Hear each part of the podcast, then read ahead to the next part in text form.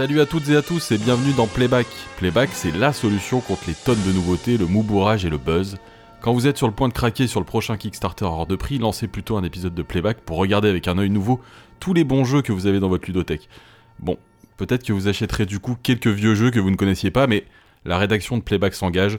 Pour le prix d'un Kickstarter, vous pouvez acheter un plein carton de jeux d'occasion. Moi, c'est Mathias. Aujourd'hui, c'est déjà l'épisode 7 et on ne cherche pas une formule qui gagne. On a choisi une année pendant une heure, timing qu'on va évidemment respecter parfaitement. On va parler de ce qui s'est passé dans le milieu du jeu de société sur cette année en particulier. Et pour cette nouvelle année, je suis bien sûr, comme toujours, accompagné de mes gars sûrs, Rexou et Fred. Hello les gars, comment ça va? Eh ben, salut euh, Mathias, ça va très très bien, content de te retrouver. Salut, tout pareil. Bon, c'est pas une surprise, vous l'avez vu dans le titre de cet épisode. On accueille un invité aujourd'hui. Antoine Boza nous fera l'immense plaisir de nous rejoindre dans la seconde partie de l'épisode. Ce qui veut dire que l'équipe de la radio des jeux sera pour un bref instant au complet.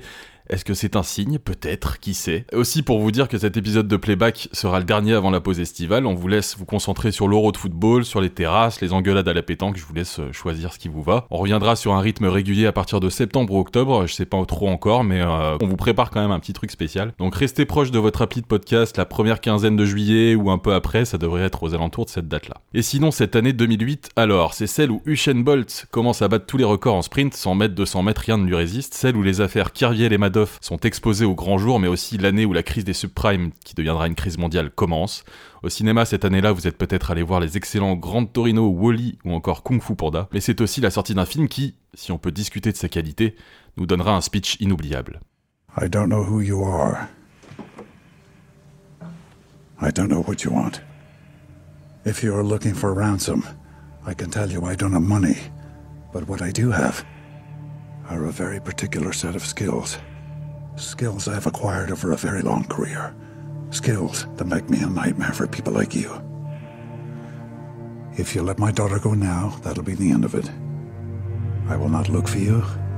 I will not pursue you. But if you don't, I will look for you. I will find you. And I will kill you. On vous conseille l'utilisation de ce speech avant une partie face à un adversaire que vous voulez impressionner, vous nous direz ce que ça a donné.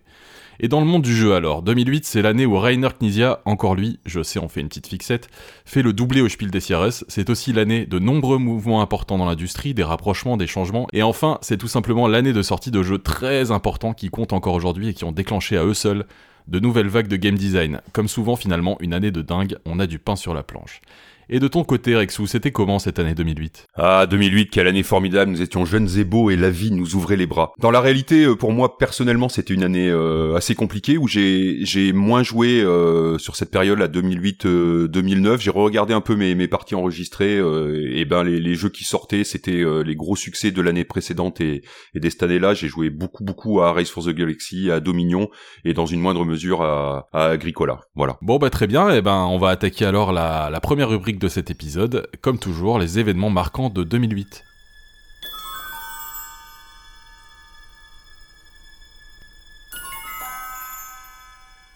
Une année très dense en événements, une année où contrairement à d'autres plus anciennes, on a retrouvé euh, beaucoup d'informations pour le coup, donc on a essayé de trier, sélectionner, organiser ça.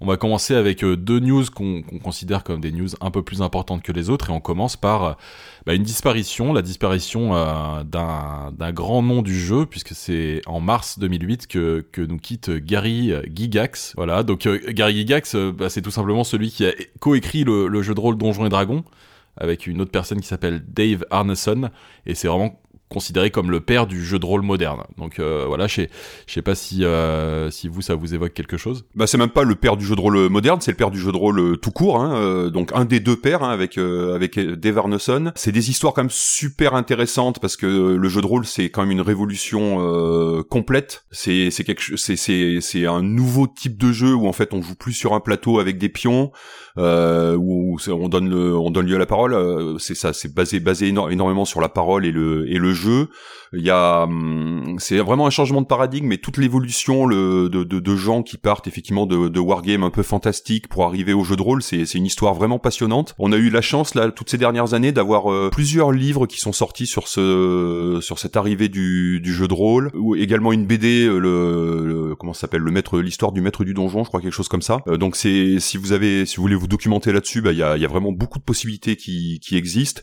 Et faut se rappeler que bah, Donjons et Dragons, mine de rien, c'est euh, la base de énormément de choses maintenant, c'est-à-dire que le fait que la, la fantasy, euh, euh, la fantasy soit un peu partout maintenant dans nos dans nos vies, parce que c'est c'est des univers, celui du Seigneur des Anneaux et tout ça, qui sont euh, qui sont devenus mainstream, bah c'est c'est vraiment en grande partie euh, grâce à Donjons et Dragons. Effectivement, le, le Donjons et Dragons n'aurait pas existé sans le Seigneur des Anneaux, hein, qui est un, roman qui date des, des années 50. Ouais, ouais.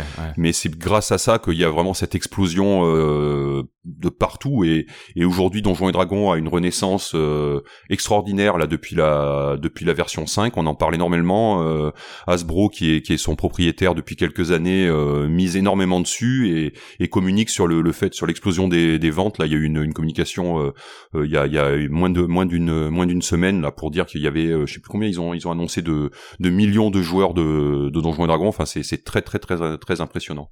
Et donc, bah oui, Gary Gigax, évidemment, quelqu'un de très très très très très important dans l'histoire du jeu occidental, du moins du, du 20e siècle. Quoi. Puis ce qui, ce qui est rigolo aussi, c'est de voir euh, c'est euh, dans ces vieilles histoires, hein, parce que le, la première version américaine date de 74. Hein, euh, euh, c'est comment ça se construit à l'époque. Euh, Avalon Hill qui refuse le jeu d'abord pour travailler ensemble. Et ben ouais, quand on est co-auteur, bah comme comme aujourd'hui quoi. Donc ils s'envoyaient des courriers pour pour expliquer la règle. Et comme c'était essentiellement oral, enfin ils, se, connaissaient des coups de téléphone, etc. Mais c'est l'histoire de, de Donjons et Dragons. Elle est elle est alors, en même temps elle est d'un côté elle est datée, elle est rocambolesque, hein, plus avec pas toujours d'ailleurs très très comment dire, c'est pas toujours que des très belles histoires. Euh, bon, il crée, euh, il crée une, une société, etc. Euh, bah, par exemple sur euh, Advanced euh, Donjons et Dragons, on va dire, bah c'est c'est Gigax qui, qui le, le fait, on va dire, et du coup Hanson, bah il est pas dedans et puis il veut pas lui donner de droit d'auteur par exemple donc euh, euh, ils vont pas rester forcément extrêmement toujours bons amis il va il va bah, il va il va porter euh, ça devant devant la justice en fait pour réclamer des des droits d'auteur donc encore des histoires on va dire un petit peu rocambolesques mais qui font qui font le la particularité des, grands jeux, des grands succès commerciaux, une histoire, vraiment une histoire dans l'histoire ou dans le dans le jeu de rôle particulièrement incroyable avec la création à la fois du jeu de rôle et de cet univers qu'est euh, Donjons et Dragons. Ouais, tu et dans, dans les pardon Mathias, je te coupe, mais dans les conséquences, il faut voir aussi euh, dans le domaine du jeu, c'est que eh ben il y a il y a deux Anglais euh, euh, deux Anglais en, euh, qui, qui, viennent de créer une petite société qui s'appelle Games Workshop, qui pour l'instant est une seule boutique en fait. ils vont devenir, euh, ils vont rentrer en contact avec Gary Gigax et ils vont devenir les premiers importateurs européens de Donjons et Dragons. Et c'est grâce à ça en fait que Games Workshop va devenir bah, la, la, la, société qu'on connaît. Hein. Au début, c'est plutôt un importateur de Donjons et Dragons. C'est ça qui va faire leur richesse et ils vont ensuite développer Warhammer et, toutes les licences qu'on connaît bien. Et puis deuxième marque après dans les jeux très très importants. Magic, euh, Magic, ben au début c'est imaginé comme un jeu de cartes euh, basé sur complètement sur l'univers euh, développé par Donjons et Dragons. Donc voilà, quand on a on est à l'origine finalement de la création à la fois de de, Games Workshop et de et de Magic the Gathering, on, on, a eu une toute petite influence sur la suite quoi. Ouais, et puis c'est bah, c'est bien, c'est effectivement de, citer ce lien avec Magic parce que bah Fred, tu l'as dit, la boîte que va fonder Gary Gygax qui s'appelle TSR à l'époque pour faire la version advanced de, de Donjons et Dragons et rachetée, enfin elle est créée donc je ne sais plus en quelle année, elle est rachetée en 97 par Wizards of the Coast qui euh, qui est dans son dans son pic en fait euh, Magic je crois que c'est 94 si je dis pas de bêtises ou 93 93 ouais. voilà 93 et, euh, et en 97 bah voilà c'est c'est Wizard of the Coast est devenu euh, une très très grosse boîte et se paye le luxe de racheter TSR quoi ouais il y a des histoires dans l'histoire c'est incroyable quand on même mais aujourd'hui comme tu disais encore aujourd'hui avec cinquième aide, on est, ça continue quoi. C'est une histoire sur euh, donc sur euh, bah, 40, 50 euh, ans quasiment bientôt. c'est c'est passionnant à lire, à se documenter. Évidemment, on trouve des choses sur sur internet et, et de manière littéraire papier, mais du coup vraiment ça vaut le coup. C'est une histoire du jeu des histoires euh, dans les histoires, euh, c'est euh, c'est passionnant. Ouais, et tu l'as dit, Rexo, du coup, c'est Hasbro qui a maintenant les. Ouais, en fait, Hasbro, Hasbro a racheté Wizard of the Coast, ouais, il y a, il y a quelques années. Là, j'ai plus la, j'ai plus la date en tête. Et puis, bah, effectivement, on exploite les deux licences de, de Wizard of the Coast, comme tu l'as signalé. Hein, donc, c'est, c'est Magic et Donjons et Dragons. Euh, c'est vraiment les deux les deux titres qui poussent euh, à fond. Alors je pense qu'économiquement, euh, il faut quand même pas se leurrer. Hein. Magic, c'est j'aimerais bien savoir en, en termes de, de, de, de business, ça doit être 10, 20, 30, 100, peut-être 1000 fois plus que Donjons et Dragons, mais pour autant les deux voilà ces deux ces deux marques qui sont voilà qui sont prédominantes pour Hasbro aujourd'hui. Quoi. Ok, parfait. Bah on peut passer à, à la deuxième news et la deuxième enfin le deuxième événement qu'on avait noté, c'est c'est l'arrivée sur le marché du format LCG donc le, Living Card Game. Donc euh, le LCG, euh, pour expliquer un tout petit peu, donc euh, c'est bah, à l'époque où ça arrive, c'est une petite révolution dans le secteur du jeu de cartes dit compétitif quoi. En fait, là, le modèle c'est le CCG, donc Magic l'Assemblée et, d'autres. Donc le collectible card game, des jeux dont on achète en fait soit des starters, soit des boosters. On ne sait pas ce qu'on va avoir à l'intérieur des paquets quand on achète et on, on joue avec les cartes, mais on les collectionne aussi. Et, euh, et le, le, format LCG qui est lancé donc par FFG, euh, Fantasy Flight Games, dont on a déjà parlé dans ce podcast, c'est un format euh, différent où du coup on va gommer cet, esprit, cet, cet, aspect de collection, puisque du coup on va proposer aux joueurs de pouvoir acheter des cartes. on sait ce qu'on va avoir dans les paquets qu'on achète, on va pouvoir en achetant le paquet être sûr d'avoir toutes les cartes qui existent, et après on va donner rendez-vous aux joueurs tous les mois en fait pour acheter euh, un peu la suite euh, du, set de cartes. Et, euh, ça va donner ce, nouveau format qui, fait venir un nouveau public en fait vers le jeu de cartes mine de rien un public qui ne peut pas mettre peut-être autant de moyens qu'en se lançant dans un jeu de cartes à collectionner, puisqu'il y a vraiment tout ce marché secondaire avec des cartes qui prennent énormément de valeur et tout, etc. Mais, mais, mais voilà, c'est vraiment très important cette arrivée du Living Card Game, parce qu'on va un peu mixer le côté euh, joueur euh, très euh, compétitif, tournoi, collectionneur, et le côté un peu plus casual, on pourrait dire, du, joueur qui joue avec ses potes chez lui, qui, peut aller du côté tournoi à un moment s'il a envie, mais, mais il n'est pas obligé d'y aller, et surtout il n'a pas cet aspect de collection en fait qui se rajoute à ça. Alors le, le Card Game, contrairement aux jeux à collectionner où il va y avoir énormément de sociétés qui vont se mettre sur le sur le marché, c'est la propriété de, de Fantasy Flight Game, hein, le, le, gros éditeur américain, et effectivement, sur cette année 2008, bah, il lance les, les deux premiers. Hein, euh, donc, euh, il y aura un, un, un jeu euh, basé sur le sur l'appel de Cthulhu, puis sur la licence Game of Thrones. Et après, ils en feront plein d'autres sur sur Netrunner, sur aidez-moi sur le Seigneur des Anneaux, sur Star Wars, sur Star Wars avec toutes les toutes les licences dont, dont, ils ont le contrôle. C'est vraiment un, un, jalon important sur le business model autour du jeu de cartes, on va dire tel que tel qu'il est présenté en boutique pour les gens, quoi. Exactement. Et on va passer sur la, la nouvelle suite de news, euh, les, les news, euh, tu appelais ça mercato. On n'a pas de point à se moder aujourd'hui spécifiquement? Bah, c'est des news transfert mercato, mais on on n'a pas de point à se moder. Euh, tu, tu, pourras pas faire ton petit jingle musical à la bouche. On en est vraiment navré. mais euh, mais la première, c'est quand même une news qui concerne Asmodée, puisque c'est c'est euh, c'est le c'est la maison d'édition GameWorks en fait qui devient euh, cette année-là en 2008 un studio, comme on appelle ça, Asmodée. GameWorks, c'est c'est une société suisse hein, créée par Sébastien Pochon et, et Malcolm Braff. Braff, ouais, c'est ça. Voilà, qui qui qui va sortir. alors au début, qui fait, je pense, que du jeu que du jeu à destination de, de sociétés privées, donc des jeux qui seront pas forcément sortis dans le public. Il y en a deux en fait, euh, Animalia et Jamaica, qui sont à la base des commandes d'une société, mais qui finiront par être euh, des jeux euh, qui seront commercialisés au plus grand nombre en fait. Voilà, exactement. Et après, on a déjà fait la news pour d'autres sociétés, hein, comme comme Libellude par exemple, qui suivront ce, ce même modèle. En fait, le, le principe du studio tel que tel que je le comprends en tout cas, c'est de dire ben en fait ils se dégagent de toute la partie production, ils sont vraiment que dans la, la création euh, et après tout ce qui est partie euh, tout ce qui est partie production euh, logistique et euh, sera géré par par Asmodee, c'est plutôt euh, c'est plutôt assez confortable. Derrière GameWorks ce sera beaucoup de jeux assez importants mine de rien, on peut citer Jaipur, Sobek, ils ont fait une suite pour Tikal aussi. Ben Jamaïca oui, tu, tu, as déjà cité. Ouais, Jamaïca évidemment. ouais. Water Lily aussi qui est un que j'aime particulièrement, qui est un bon jeu un jeu enfant, mais euh, qui marche plutôt bien. À noter qu'ils étaient euh, invités à la radio des jeux en 2012. Euh, si c'est disponible encore sur le site, le parcours de Malcolm et Braff est vraiment est vraiment incroyable. Ça vaut le coup de ça vaut le coup d'écouter pour pour son parcours. C'était c'était assez étonnant aussi. Que il est il est musicien de, il est musicien de jazz, c'est ça, Malcolm Braff? C'est ça, c'est un c'est un pianiste de classe internationale. Ouais. Et Sébastien Pochon joue au billard aussi, à, à jouer au billard à très haut niveau aussi. Donc on avait, ils ont ils ont d'autres talents que que l'édition du, du, jeu de, de jeu de société en plus. Et du coup c'est assez intéressant euh, comme, comme émission, ouais. Et, euh, et le, le deuxième, la deuxième petite news euh, mercato transfert, c'est euh, c'est en cette année que Ubik en fait devient Edge Entertainment. Alors pour expliquer un petit peu, Ubik c'est euh, la branche édition française du distributeur Millennium.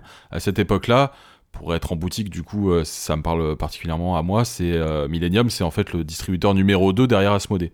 En fait, en gros, quand on commande en boutique en 2007-2008, euh, nos deux plus grosses commandes régulières, c'est Asmodée et c'est Millennium. Avant l'émergence de BlackRock euh, qui arrivera euh, quelques années après. Et, euh, en fait, Ubik, c'est la branche édition de, Millennium qui se charge de, faire les versions françaises de FFG notamment et qui fait d'autres choses. Et elle fusionne en fait avec un studio espagnol qui appartient aussi à la même sphère, qui s'appelle Edge, et, du coup devient la même société, Edge Entertainment, qui continuera évidemment de faire les. sa principale activité, ce sera de faire les versions françaises des jeux FFG, puisqu'en fait c'est vraiment la folie, la folie à ce moment-là, et puis et puis pendant de nombreuses années des sorties du catalogue euh, américain de chez Fantasy Flight Games. Euh, mais voilà, pour dire euh, ce lien en fait avec le distributeur Millennium, qui aujourd'hui a ensuite été euh, racheté euh, par Asmodée lui aussi, on en avait parlé. Mais voilà, pour, euh, résumer simplement, chez Millennium, on avait des jeux qui étaient plus core gamer que chez Asmo, quoi. Pour simplifier vraiment euh, très rapidement à une époque, euh, d'ailleurs, on avait euh, chez Millennium les jeux euh, Istari ou Pearl Games, qui ont été ensuite rachetés par Asmodée et qui, ont fini par intégrer le, catalogue Asmodée en termes de distribution. Mais, mais pour donner un ordre d'idée, voilà, c'est aussi un, fourni- un distributeur Millennium et euh, par l'intermédiaire de sa, filiale euh, Ubik puis Edge qui a énormément soutenu le jeu de rôle en France. On a parlé du jeu de rôle avec Gary Gygax, mais, mais pour le coup, si le, jeu de rôle a continué quand même de nombreuses années malgré une baisse de régime très forte, et ben en France, euh, Millennium continuait de, distribuer du jeu de rôle très fortement et c'était très important pour les, pour les joueurs de jeu de rôle de pouvoir se procurer en fait énormément de choses en français et en import d'ailleurs. Donc voilà, euh, pour, pour dire deux mots sur Ubik, euh, Edge Entertainment et Millennium. Quelques telex maintenant? Oui, voilà, bah, quelques news en très rapide. Et la première, c'est euh, juste pour, euh, pour euh, parler du. On en avait euh, rapidement évoqué deux, trois mots quand on avait parlé de Jungle Speed. Mais euh, c'est en 2008 euh, que euh, se finit le procès entre Jouet Club et Asmodée sur le, la contrefaçon euh, Jungle Jam Jungle Speed. Euh, voilà, donc c'est euh, c'est à ce moment-là qu'en fait euh, Jouet Club est condamné euh, et doit retirer euh, plusieurs milliers de boîtes en fait hein, de, de ces jouets clubs de Jungle Jam avant Noël, qui est une contrefaçon grossière, hein, qui c'est vraiment pas fin du tout quoi. C'est euh, le nom, le totem en bois, euh, voilà, c'est vraiment euh, on, s'en fout quoi. On y va à fond. Et pour le coup, euh, heureusement que c'est pas passé. À l'époque, ça fait quand même pas mal parler. hein. Il y a un article dans la, dans, dans il y a plusieurs articles dans la presse euh, assez assez grosse. Et voilà, ce qu'on peut dire, c'est que la- l'avocat en fait à l'époque de, des, des auteurs de Jungle Speed reconnaît quand même qu'il n'y a pas de volonté de nuire de la part de Jouet Club, euh, de la part de l'éditeur de Jungle Jam sûrement évidemment, mais uniquement une négligence pour Jouet Club qui s'est fait vendre en fait ce jeu par quelqu'un et qui l'a mis en fait dans son réseau. Après, euh, C'est ça, c'est-à-dire que là, c'est un, un, un procès particulier, c'est que Asmodée euh, n'attaque pas le euh, celui euh, qui a plagié le jeu, euh, pas sur ce procès-là, mais il attaque un magasin qui le vend. C'était, c'est, un peu différent de ceux dont on a l'habitude éventuellement, enfin, même si habitude c'est un grand mot, mais en tout cas ce qu'on peut imaginer. Donc là, il a Asmodée attaque le, un une chaîne de magasins qui vend des jeux qu'il estime être des plagiats et ils ont gain de cause. Euh, du coup, effectivement, Jouet Club va, va retirer euh, des rayons, pas de pas de la documentation, pas de des euh, prospectus de Noël, mais euh, parce que c'est injouable parce qu'ils sont déjà tous partis, mais euh, mais c'est un, un, un cas particulier de procès en tout cas. Ok, parfait. Et euh, une autre news qu'on avait notée, c'était euh, le fait que le jeu Battle Lore, euh, en fait, change d'éditeur, tout simplement, en 2008. Euh, Battle Lore, qui était édité euh, par Days of Wonder, passe chez euh, Fantasy Flight Games. Ouais, bah écoute, Days of Wonder veut arrêter à cette époque-là. Ils ont donc en jeu plus ou moins figurines, ils ont Mémoire 44 et et euh, Battle Lore et Mémoire 44 euh, fonctionne très très fort. Bah, apparemment Battle Lore un petit peu moins, donc ils, ils, ils annoncent dans le communiqué qu'ils veulent se se concentrer sur Mémoire 44, un jeu hein, qui est toujours euh, soutenu euh, aujourd'hui. Donc euh, voilà, ça commence à ça commence à dater. Et effectivement, euh, bah, la surprise, c'est un peu que Fantasy Flight Games euh, du coup décide de, de racheter euh, de racheter cette licence. Euh, et ils vont faire une, un Battle Lore V2 avec des règles un petit peu différentes qui vont intégrer dans leur univers maison, euh, qui, est- qui est l'univers de, de Descent euh, et de plusieurs de leurs de autres jeux. Donc voilà, moi c'est Battle Lore V1, c'était vraiment un jeu que j'aimais j'aimais beaucoup, mais qui peut-être a manqué un peu de développement de côté des of Wonder. En particulier, on aurait bien aimé des modes de campagne qui qui sont jamais qui sont jamais apparus. Et voilà. Et, du coup, bah, effectivement, c'est rare comme ça que, enfin, c'est pas, non, c'est pas si rare que ça, mais effectivement, là, ça fait un, un transfert de, de, de, licence qui arrange, qui arrange tout le monde, je pense. Mais euh, donc oui, du coup, Battlelore V2 est très différent du de la V1, ça je savais pas. D'accord. Euh, pas très différent, mais oui, euh, substance, c'est pas c'est pas tout à fait les mêmes règles. On reste quand même sur des principes généraux euh, similaires, mais c'est pas le même univers déjà. Ça c'est vraiment c'est ils ont changé l'univers et les règles sont un petit peu différentes également. Ouais. Et le dernier petit texte qu'on a envie de citer euh, pour le plaisir, c'était euh, la sortie d'un livre qui s'appelle euh, Chaque main révélée du, joueur de poker Gus Hansen. Donc voilà, en fait on partage avec Rexou et Fred une passion pour le poker depuis très longtemps. On a, presque, même pas presque, on a débuté ensemble le poker. On, jouait énormément il y, a, plusieurs années quand on était tous au même endroit. Et, en, 2008 sort un, un, livre qui est publié donc, enfin écrit par Gus Hansen qui à l'époque est un champion de poker qui a, qui a gagné énormément de choses et qui vient de gagner un des tournois les plus importants euh, du circuit en Australie. Le OC Millions. C'est ça. Et il reprend tout, tout son tournoi main par main, en fait, en expliquant toutes ses, toutes ses décisions. En fait, il s'est enregistré par, par dictaphone et il a pris des notes dans un cahier. Et après, il republie tout ça en, analysant toutes ses mains jusqu'à la fin du tournoi. il commence ça. Ce qui est, ce qui est marrant, c'est qu'il commence à faire ça sur ce tournoi sans savoir qu'il va gagner, évidemment. Et ce qui est fou, c'est qu'il gagne ce tournoi, euh, qui est un tournoi avec des milliers de joueurs. Hein, donc, il, faut quand même, il faut quand même y aller. Mais moi, je me souviens, et puis après, je vous laisse la parole dessus, que c'est, pour moi, c'est une lecture passionnante à l'époque. Alors, faut vraiment aimer le poker parce que c'est du main par main et tout, etc. Donc, euh, c'est, c'est assez technique. Mais, euh, mais c'est quand même écrit comme une espèce, euh, pas de thriller, j'irai pas jusque-là, mais mine de rien, il y, a une petite tension, quoi, quand on, quand on avance, que les joueurs commencent par, à, se faire éliminer, qu'il y a des coups très importants. Enfin, voilà. Ah, c'est un, c'est un bouquin absolument incroyable. ouais, je l'ai, je l'ai lu de nombreuses fois. Ça m'est arrivé de le, le lire avant des, des events, des, des, des tournois euh, un peu euh, sur plusieurs jours auxquels je participais pour remettre un peu dedans. On est en, ouais, il, raconte effectivement euh, le aussi million en 2007. À l'époque, je lis ce livre et je, je bois ses paroles. Je suis, comment dire, complètement fan et de la première heure de, de chacun de chacun des coups qu'il joue, on va dire.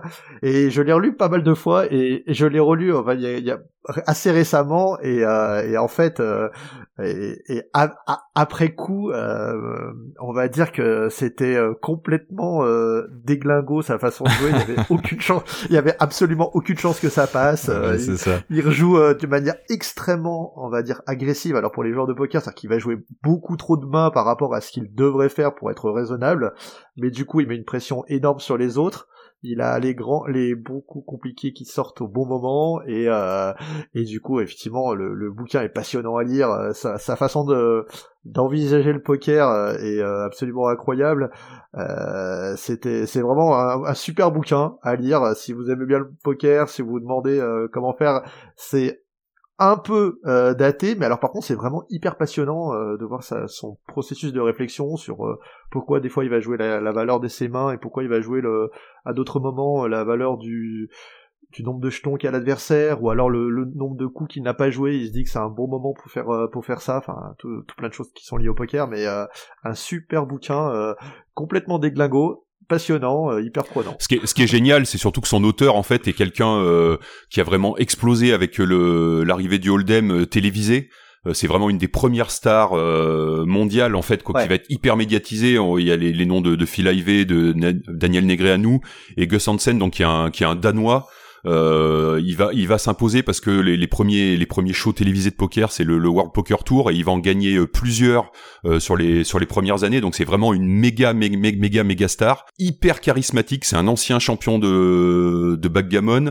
C'est un gars, comme tu l'as dit, Fred, qui joue de manière complètement déglingo. Enfin, quand il arrive, euh, quand il arrive à, on le voit jouer des coups complètement improbables.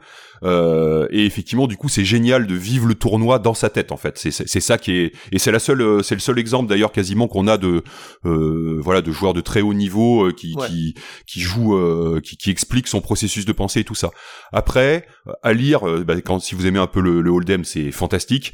Après, stratégiquement, il faut bien le dire, comme tu dis, c'est vraiment, en fait, c'est c'est un fou. dire mathématiquement, son truc euh, aujourd'hui euh, ça, ça, ça, ça, ferait pleurer un, joueur un peu sérieux de poker quoi ah, mais déjà ça à mon avis ça faisait pleurer à l'époque mais encore plus maintenant qu'il y a des enfin le poker a tellement évolué changé les gens ne jouent plus du tout comme ça même les très grands joueurs et même les gens qui sont aussi agressifs que lui aujourd'hui ne jouent plus comme lui en fait c'était vraiment euh, ouais. ouais, ouais. Mais je pense qu'il joue plus comme lui. Et même lui, il joue plus comme lui.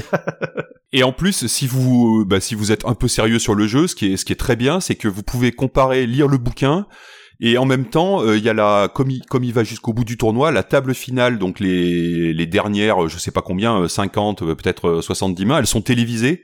Donc vous allez les, vous, vous pouvez à la fois lire le bouquin et regarder les, Hmm. les mains à la télé avec les, les cartes visibles de tous les joueurs. Donc lui dans le bouquin, bah, il s'interroge qu'est-ce qu'il peut avoir, est-ce que je suis battu, et vous pouvez voir la vraie réalité euh, en face. D'ailleurs, on, on, on se rend compte que bah, ce, à plusieurs occasions, il a, il est à côté de la plaque en fait. Hein. Il pense, euh, il, pen- il pense qu'il est battu alors qu'il l'est pas. euh, Il pense qu'il va gagner alors que, alors que pas du tout. Enfin, c'est, c'est, c'est plutôt assez fascinant de regarder les deux euh, l'un en face de l'autre, quoi. à, à- à réserver aux gens qui sont vraiment intéressés par le poker pour le coup, parce que sinon c'est ça n'a ça n'a pas trop de sens. Mais vraiment, sinon on vous le conseille quoi. si vous avez aimé les bluffs de Tom Dwan euh, à la télé quand vous avez regardé des épisodes euh, de poker, euh, faut lire ce Voilà. bouquin. Ce- Voilà. ce qui doit- c'est ça. Ça doit, près. concer- Ne faites pas ça ce qui doit concerner 1,12 auditeurs euh, de, de, de, C'est de The Playback, mais voilà.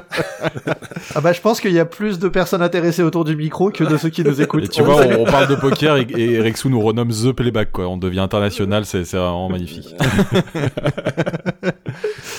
Bon, on passe à notre deuxième rubrique. Ouais, tout à fait. La deuxième rubrique euh, bah, du palmarès des grands prix ludiques euh, de 2008.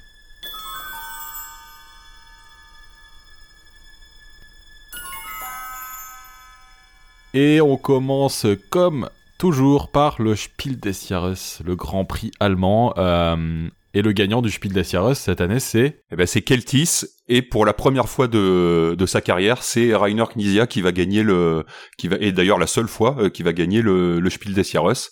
Alors même si cette année en plus euh, plus fort, il fait le, il fait le doublé puisqu'il gagne aussi le, le prix du jeu enfant avec euh, Vervar qui est en qui est en français Qui l'a vu. euh, qui l'a vu ouais c'est ça voilà. Euh, donc doublé euh, doublé par Rainer Knizia. Alors Keltis c'est une c'est une évolution en fait de des cités perdues euh, un jeu à deux dont on a déjà parlé un de ces grands classiques de, de 99 et il fait une version euh, multijoueur. Donc c'est un jeu où on peut jouer de deux euh, de 2 à 4 il va sortir donc en allemand sous le nom euh, Keltis. Et en aux États-Unis il va sortir sous un autre nom avec juste une toute un, mini changement de règle et il va s'appeler il va s'appeler euh, les cités perdues le euh, The Board Game.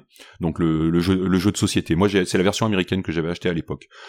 Et bah euh, voilà. Enfin c'est la consécration pour Rainer Knizia avec euh, bah, on, on- a déjà parlé énormément dans les précédentes éditions.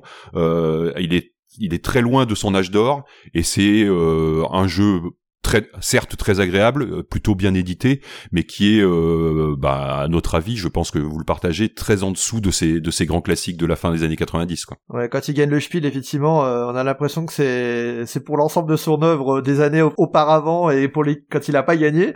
Euh, alors avec euh, à juste titre ou pas, mais mais c'est vrai que c'est pas le. Il serait pour peu de personnes à mon avis, il est dans le top 3 de ses meilleurs jeux et pour autant c'est c'est avec euh, Keltis qui gagne. Euh, J'ai retrouvé une vidéo euh, alors sur Trick Track, euh, une vidéo. Où il est interviewé à la sortie du, du jeu, donc hein, il a pas encore gagné le prix, il sait pas si ça va être un bon, s'il va, il va recevoir une- un bon accueil du public, etc. Et c'est une vidéo absolument extraordinaire de Rainer Knizia qui euh, euh, bah, qui commence à expliquer le jeu et qui dit euh, bah voilà, je vais vous expliquer et sans aucun, hyper sérieusement, hein, sans sans rigoler, bah je vais vous présenter euh, le plus fameux jeu qui a jamais été créé. Donc euh, c'est Keltis, etc. Puis à la fin il dit bah c'est vous savez donc il explique un peu les, les règles et puis il dit bah vous savez euh, du coup c'est pas un jeu facile donc si vous jouez contre moi bah vous allez perdre. Et bah bonne partie. Un espèce de, de une vidéo zlatanesque comme ça euh, où il nous prend de très très haut où, euh, où, euh, où la où comment dire euh, ça c'est plus possible aujourd'hui. Il y aurait pas un auteur qui dirait bah je vais vous présenter mon futur jeu. Sachez que c'est le meilleur jeu de tous les temps. Et, puis- et de- comme ça ça n'existera pas. Bah Rainer Knizia lui ça lui pose absolument aucun problème. Je vous invite à essayer de retrouver cette vidéo. C'est complètement complètement euh, improbable. J'étais scotché devant, devant mon écran. Euh, mais évidemment ça se ferait plus. Euh, effectivement sur le jeu en lui-même un, un jeu euh, un bon jeu un bon jeu gentil Voilà, ouais. mais, euh, mais voilà Ouais, moi je vous rejoins, hein, vraiment pas mémorable pour moi non plus. Variation, euh, tu l'as dit Rexou, autour de, des cités perdues, de la mécanique des cités perdues, avec des trucs en plus. En plus, ça alourdit, ça perd un petit peu la substance, quoi. Tu vois, c'est, on peut y jouer à plus, effectivement, euh, euh, mais vraiment loin d'être son meilleur. Fred, tu parlais de l'ensemble de son œuvre. ouais, c'est un peu comme Martin Scorsese qui reçoit l'Oscar pour The Aviator, quoi. Clairement, là, on- il faut lui donner, quoi, les gars. Sinon, après, c'est trop tard, quoi. c'est ça J'aime bien l'analogie. euh, et son seul spiel, alors ouais, c'est vrai que j'étais pas sûr moi, tu vois, du coup je préparais l'émission, je, je savais pas trop si c'était son seul spiel d'Asiris, alors ça restera euh, pour l'instant son son seul Spiel Ouais. des Cyrus. Mais il a, il a été nommé euh, très très très souvent avant et après encore, hein, euh, puisque même encore récemment, là, il y a eu euh, Lama qui a été euh, qui a été euh, nommé. Il y a eu euh, son nom s'échappe, mon euh, le, le nom m'échappe là, un jeu de, de course, de deck building et de course là, euh, Eldorado, Ah euh, oui. qui était d'ailleurs qui était d'ailleurs très chouette, hein, qui a failli mal, gagner aussi. hein. ouais. Ouais ouais, qui a eu qui a failli gagner, mais il a voilà, il a jamais regagné. Ok, bah du coup un mot sur le Kinderspiel puisqu'il fait le doublé, euh, tu l'as dit Rexou avec euh, qui l'a vu.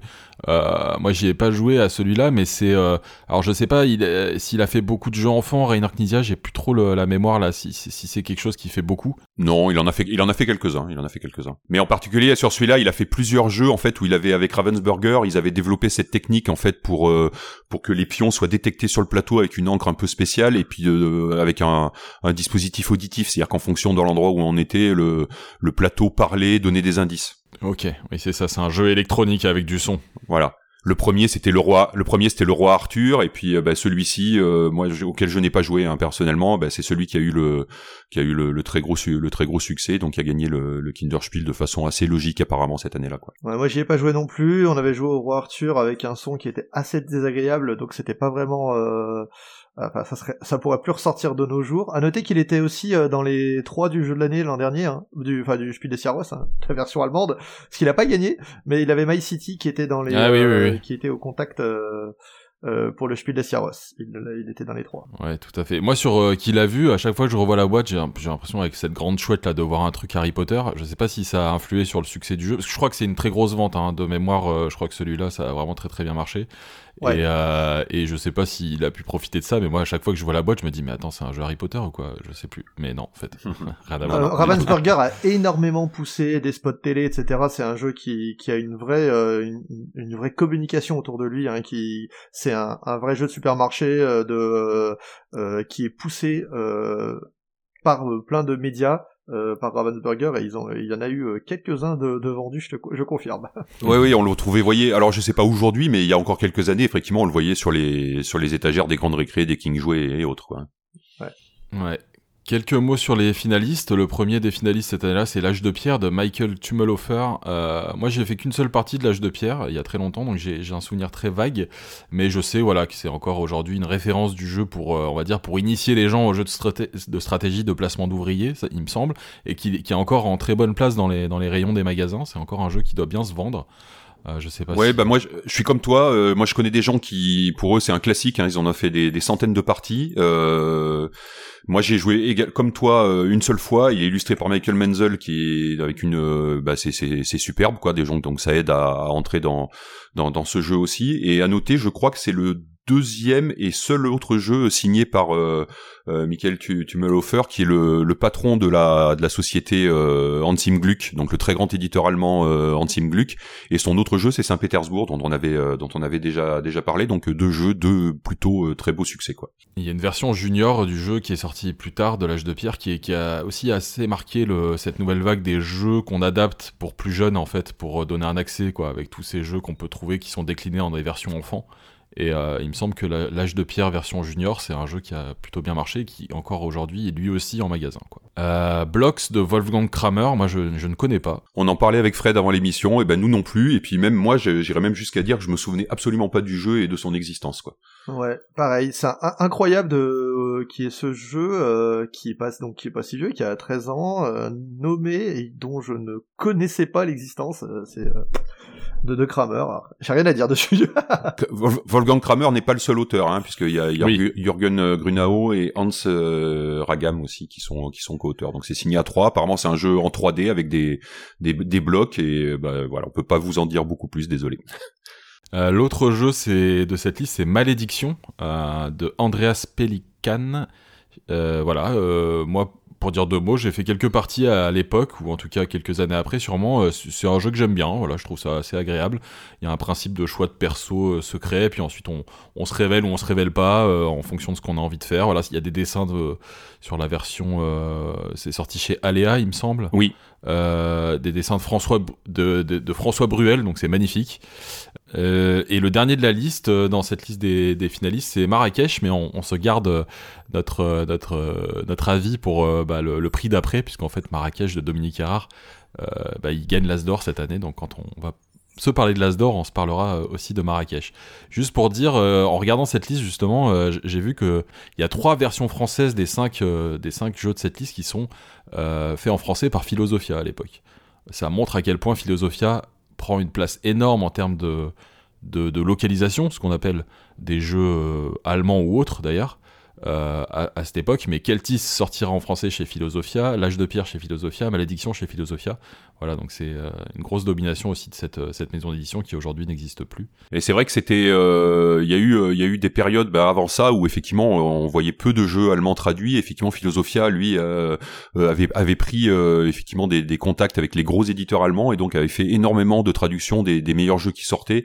Et puis ben après il y a eu, bon c'était pas les seuls évidemment, mais c'était très important parce que là on a des jeux de Hansim Gluck, de de, Cosmos, euh, voilà, c'est et de et de et de Alea, donc c'est un peu les, les, les, trois trois trois des très gros éditeurs euh, euh, allemands. Et puis bah depuis effectivement maintenant on a quasiment plus de jeux majeurs allemands qui sont pas traduits en en français par l'un ou l'autre quoi. Et juste pour signaler qu'à cette année-là, en plus du Kinderspiel, il y a un jeu qui gagne un prix spécial, le prix spécial du jeu complexe, puisque je sais pas s'il y a un lien, mais en tout cas, le Kenner Spiel n'existe pas encore, mais le, jeu qui gagne le prix spécial du jeu complexe, c'est Agricola de Uwe Rosenberg.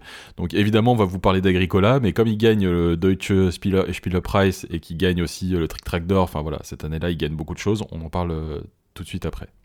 Voilà, qui a été fait en français par euh, une ribambelle d'éditeurs, euh, Istari, je crois, oui, effectivement, Philosophia ensuite, maintenant c'est Funforge qui, qui édite ce jeu. Ouais, c'est ça. Euh, et, du coup, on peut passer à l'Asdor. Et euh, l'Asdor de 2008, le gagnant, bah, on, vient de le dire, c'est euh, Marrakech de Dominique Erard, qui est édité en français chez Gigamic. Et bah, moi, pour dire deux trois mots sur Marrakech, je trouve que c'est un excellent jeu. J'adore Marrakech. Je trouve ça très très très beau. Il y a une très grosse qualité d'édition. Je trouve que le jeu est extrêmement malin. Il a été nommé au Spiel cette année-là, donc voilà, il est, il est loin d'être passé inaperçu et je pense qu'encore aujourd'hui c'est un c'est une valeur sûre euh, des magasins de jeux de société. Euh, et puis bah Dominique Erard qui est un auteur extrêmement prolifique dans les années 2000 qui a arrêté euh, de faire des jeux depuis 2012-2013 donc il y a un sacré moment maintenant. Mais voilà Marrakech c'est bah, c'est génial quoi.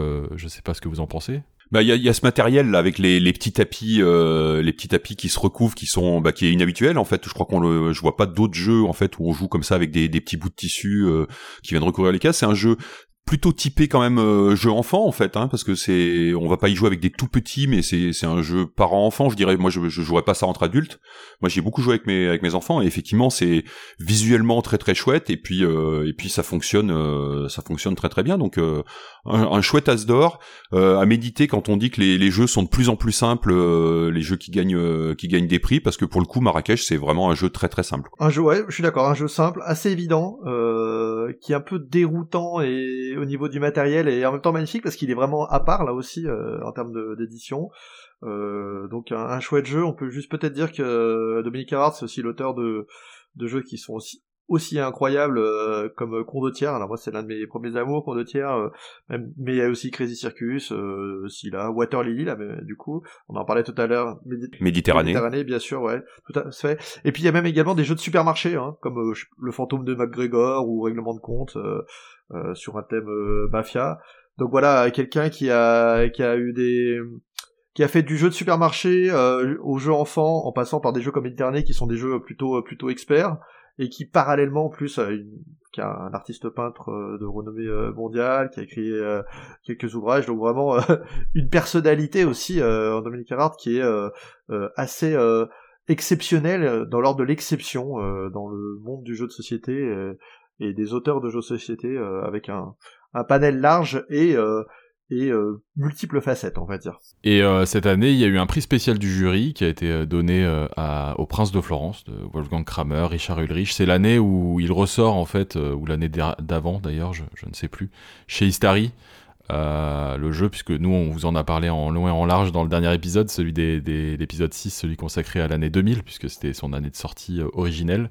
Mais voilà, on en a déjà euh, longuement parlé dans l'épisode 6, on vous invite à nous réécouter si vous avez envie de parler des Princes de Florence, qu'on aime plutôt pas mal autour de la table, sauf Fred, voilà, qui était un peu plus réservé sur le sujet. dans les nommés, moi j'ai noté quelques jeux peut-être qu'on pourrait évoquer, alors... Euh, bah, le premier d'entre eux, c'est Mr. Jack de Bruno Catala et Ludovic Maublanc, qui est édité par Hurricane Games. Oui, c'est un énorme succès, euh, un, un, jeu qui, qui dure euh, à travers les années, qui a des, qui a eu des, des spin-offs et euh, qui s'est développé, euh, qui est une vraie, une vraie gamme maintenant. Pierrot est au pinceau. Euh, il avait une première jeunesse euh, avant une ombre sur Whitechapel qui avait déjà qui avait qui était déjà un très beau jeu d'ailleurs.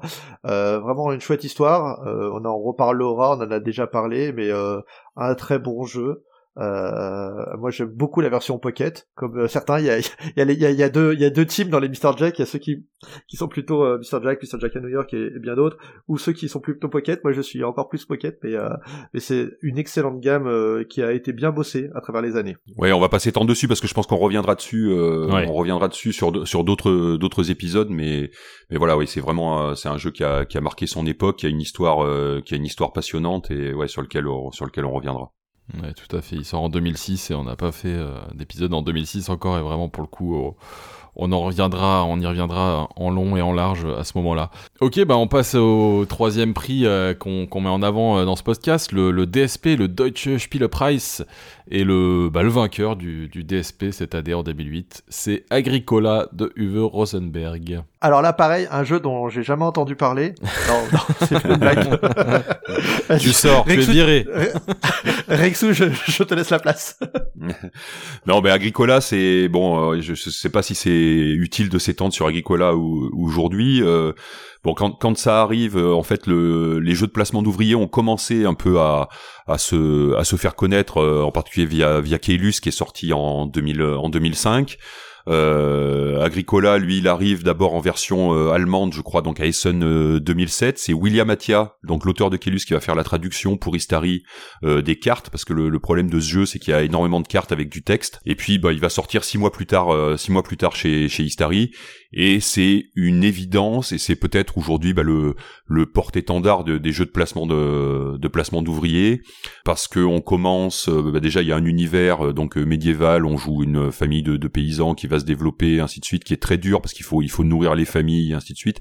Énormément de variabilité parce qu'on joue avec une tonne de cartes et on n'aura jamais les mêmes d'une partie à une autre. Euh, et puis cette euh, évolution par rapport à Kellus où on va placer nos ouvriers puis résoudre plus tard, là, euh, le, le, fonctionnement va être légèrement différent dans Puisque là on pose l'ouvrier et on prend tout de suite, on fait tout de suite l'action, l'action correspondante. Et puis ça va être très fluide parce qu'effectivement son tour de jeu c'est je pose un pion, je fais l'action, hop c'est au, au joueur suivant.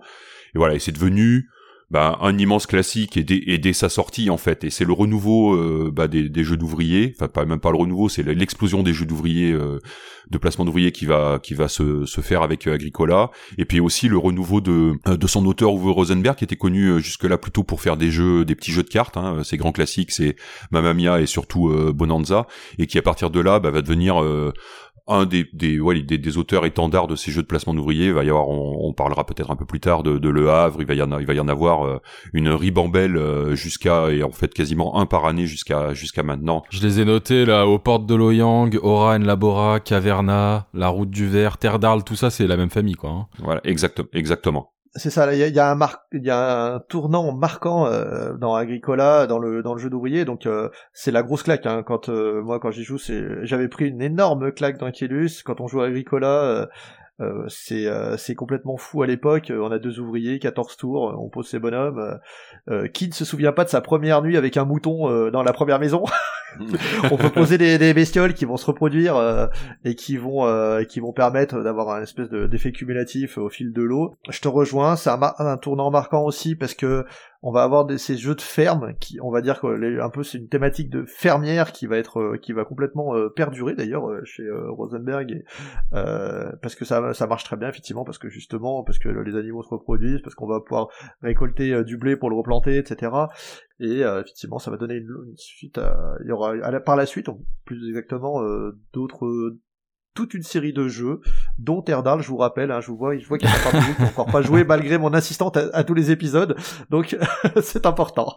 bah, vous l'avez dit, moi je peux apporter juste un petit truc euh, sur le côté en boutique, quoi. À cette époque-là, moi je bosse, euh, je l'ai dit, en, magasin de jeux et on voit vraiment un élan sur ce jeu dont, dont on, enfin, on, s'y attend pas vraiment en fait. Il y a des, les gens en ont entendu parler, ils viennent le chercher, des clients qui jouent d'habitude à des trucs beaucoup plus légers. Alors la première version du jeu, elle, elle, elle est vendue 50 euros et la boîte, elle pèse une tonne c'est un sacré argument commercial quoi. On prend la boîte, ça pèse et tout, il y a plein de trucs à l'intérieur et ça coûte que 50 euros presque à cette époque-là. C'est voilà, quand même euh, voilà. Euh, et, je crois que voilà, c'est aussi, bah, vous l'avez dit, hein, le thème qui plaît euh, beaucoup. Mine de rien, en fait, c'est un jeu qui est quand même très mécanique et à, l'allemande, mais il y, a quand même un petit peu une immersion quoi dans ce qu'on fait. Hein. Euh, les petits meeples animaux, tout ça, voilà, il y a, ça va convaincre en fait du joueur qui, qui, aime quand même ce thème un petit peu fermier, j'ai l'impression. Euh, oui, oui, tu as, tu as raison, tu as raison parce que c'est le, le, thème est vraiment inoffensif. Hein. Pour le coup, on n'est pas sur un truc agressif ou quoi ou quoi que ce soit. Il euh, y, y, a ça. Il y a ensuite ensuite le, le, jeu a deux versions. On peut jouer sans les cartes aussi, une version un peu familiale pour découvrir le jeu. Et puis il y a une vraie montée en puissance parce que effectivement au début, on a peu d'actions disponibles et puis peu d'ouvriers. Et puis au fur et à mesure des tours, on va avoir de nouvelles actions disponibles et puis on va agrandir notre famille. Donc euh, en fait la prise en main est pas est pas si compliquée que ça et après bah effectivement ça se complexifie sur la durée mais euh, mais c'est ça reste relativement accessible. Ça reste un jeu un peu compliqué mais mais c'est pas pire. Non non vraiment un, un, très grand jeu, un très grand jeu encore aujourd'hui. On, vous invite à, à, essayer si si vous ne l'avez pas fait. Euh, voilà, dans, dans, la liste du DSP, euh, on a en deuxième position l'âge de pierre, on vous en a parlé. On a Cuba en troisième position, qui est un jeu euh, de Michael Reineck et Stephen Stadler, qui sont... Euh, ce sont les, les, auteurs de Cuba, ce sont les, les auteurs euh, également de, du, des piliers de la Terre. Euh, d'un monde sans fin de cette de la trilogie avec le prieur Philippe et Tom le bâtisseur. euh, donc voilà, c'est c'est des eux aussi c'était des bons jeux.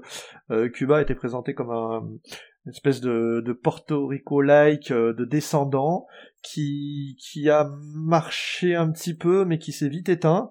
Euh, moi j'aime beaucoup euh, Michael Rinek, alors je suis sur des Michael je pense, euh, euh j'aime beaucoup cet auteur, euh, c'est toujours élégant, j'aime beaucoup les jeux de la, de trilogie de Ken Follett aussi, j'ai beaucoup aimé le Tour du Monde en 80 jours, je trouve que c'est plutôt, c'est un, auteur que vraiment que je trouve élégant dans, sa façon de, de présenter les jeux, donc que donc même si Cuba l'est un peu moins à mes yeux, plutôt quelque chose, un, auteur que je suis avec intérêt. Ouais, moi j'ai plutôt un bon souvenir de Cuba, j'en ai pas fait beaucoup de parties. Euh, j'aimais bien le thème en fait, euh, qui était assez sympa, mais ça reste quand même un posage d'ouvrier, euh, un jeu de pose d'ouvrier, pardon, assez classique.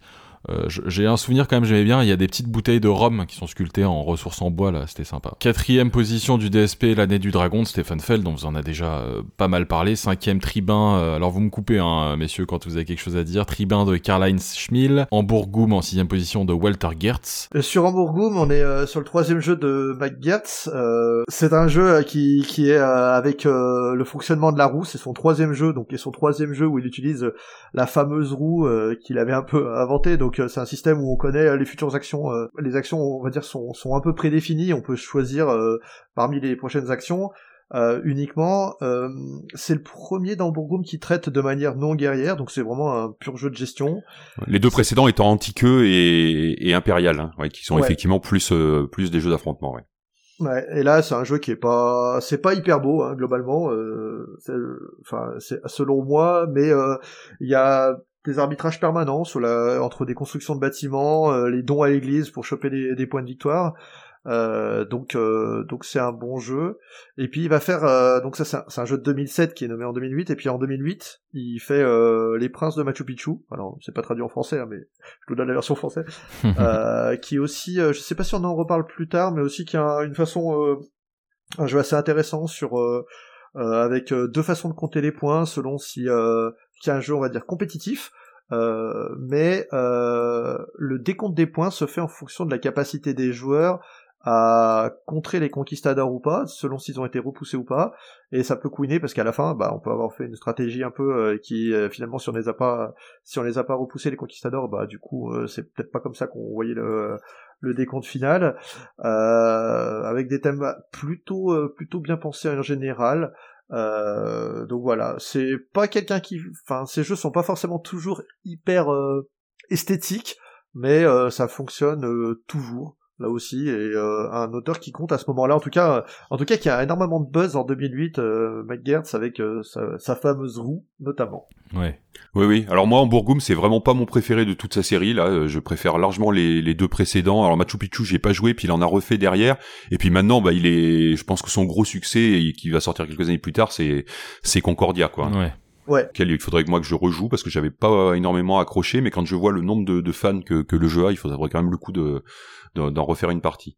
Mais en Bourgoum, moi j'ai un, c'est sûr, j'ai vraiment le cette image d'un jeu graphiquement vraiment très tristouné avec un titre, avec un, un, thème très tristouné, même si effectivement, comme tu dis, c'est très efficace et ça marche très très bien quoi. Ouais, la, la suite de cette liste du DSP, euh, de 7 à la 10 place, il y a soit des jeux dont on vous a juste, euh, parlé juste avant, la Keltis et Malédiction, qui font 8 et 9 euh, Du coup, en 7 position, Galaxy Trucker. On a déjà parlé, ouais, excellent jeu de, de Ladash Fatil.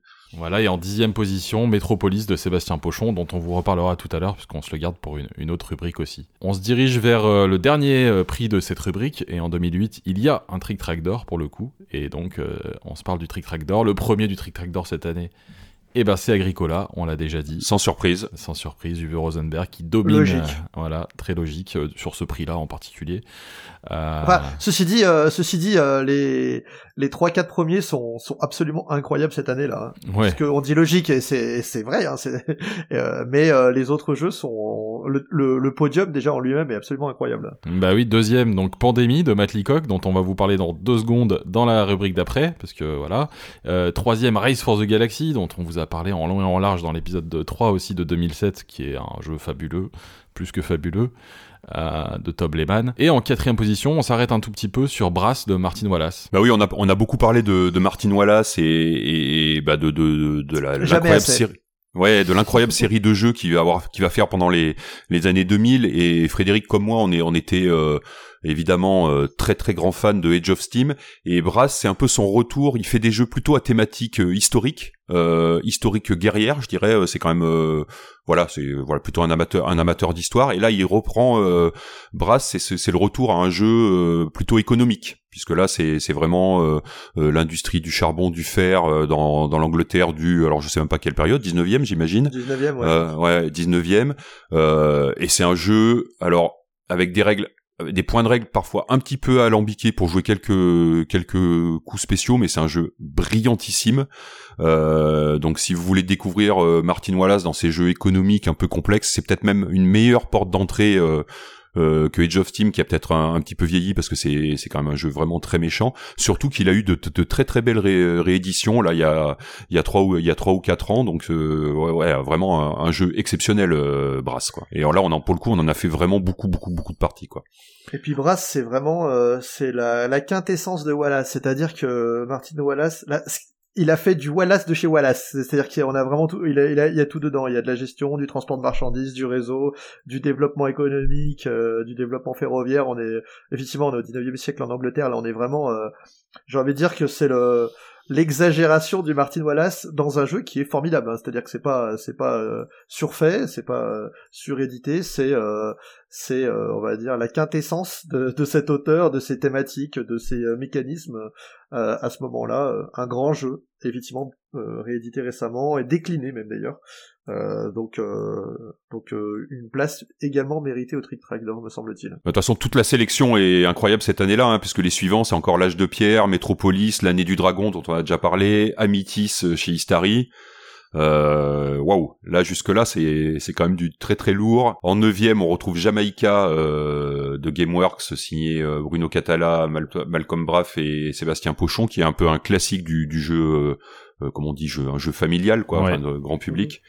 Et puis en dernière en dernière position, peut-être un jeu un peu plus un peu plus oublié qui s'appelle Kamate, qui était un jeu d'Igor Davin, qui est qui est peut-être un des seuls jeux que je connaisse sur la thématique du rugby mais voilà, quand même sacrée euh, sacrée sélection. Euh, effectivement, quand tu vois le, le, podium plus Brass, le podium Agricola, Pandémie, Race Force the Galaxy, ouais. euh, les Brass derrière, waouh, wow, wow, impressionnant. C'est quand même chaud.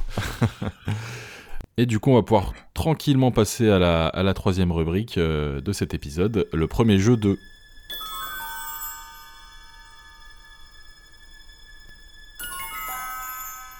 Et pour cette rubrique, on a le plaisir, bah, comme on l'annonçait en intro, de, bah, de, de recevoir Antoine Boza. Salut Antoine, ça va? Salut, salut à tous. Salut Antoine. Ça va très bien. C'est la première fois qu'on te reçoit d'habitude, c'est toi qui nous reçois, donc c'est ça c'est bizarre. Ouais, c'est pas moi qui fais la technique. Là. ouais, c'est ça, ça. va être à, moi de faire le montage et de, tout mixer entre. euh, Mais bon, c'est, ça fait plaisir de, te recevoir. On t'avait pas reçu euh, pour l'épisode de 2007, là, dès ton premier jeu officiellement, Chabyrinthe, mais on en avait parlé avec Simon euh, du Passe-Temps à l'époque.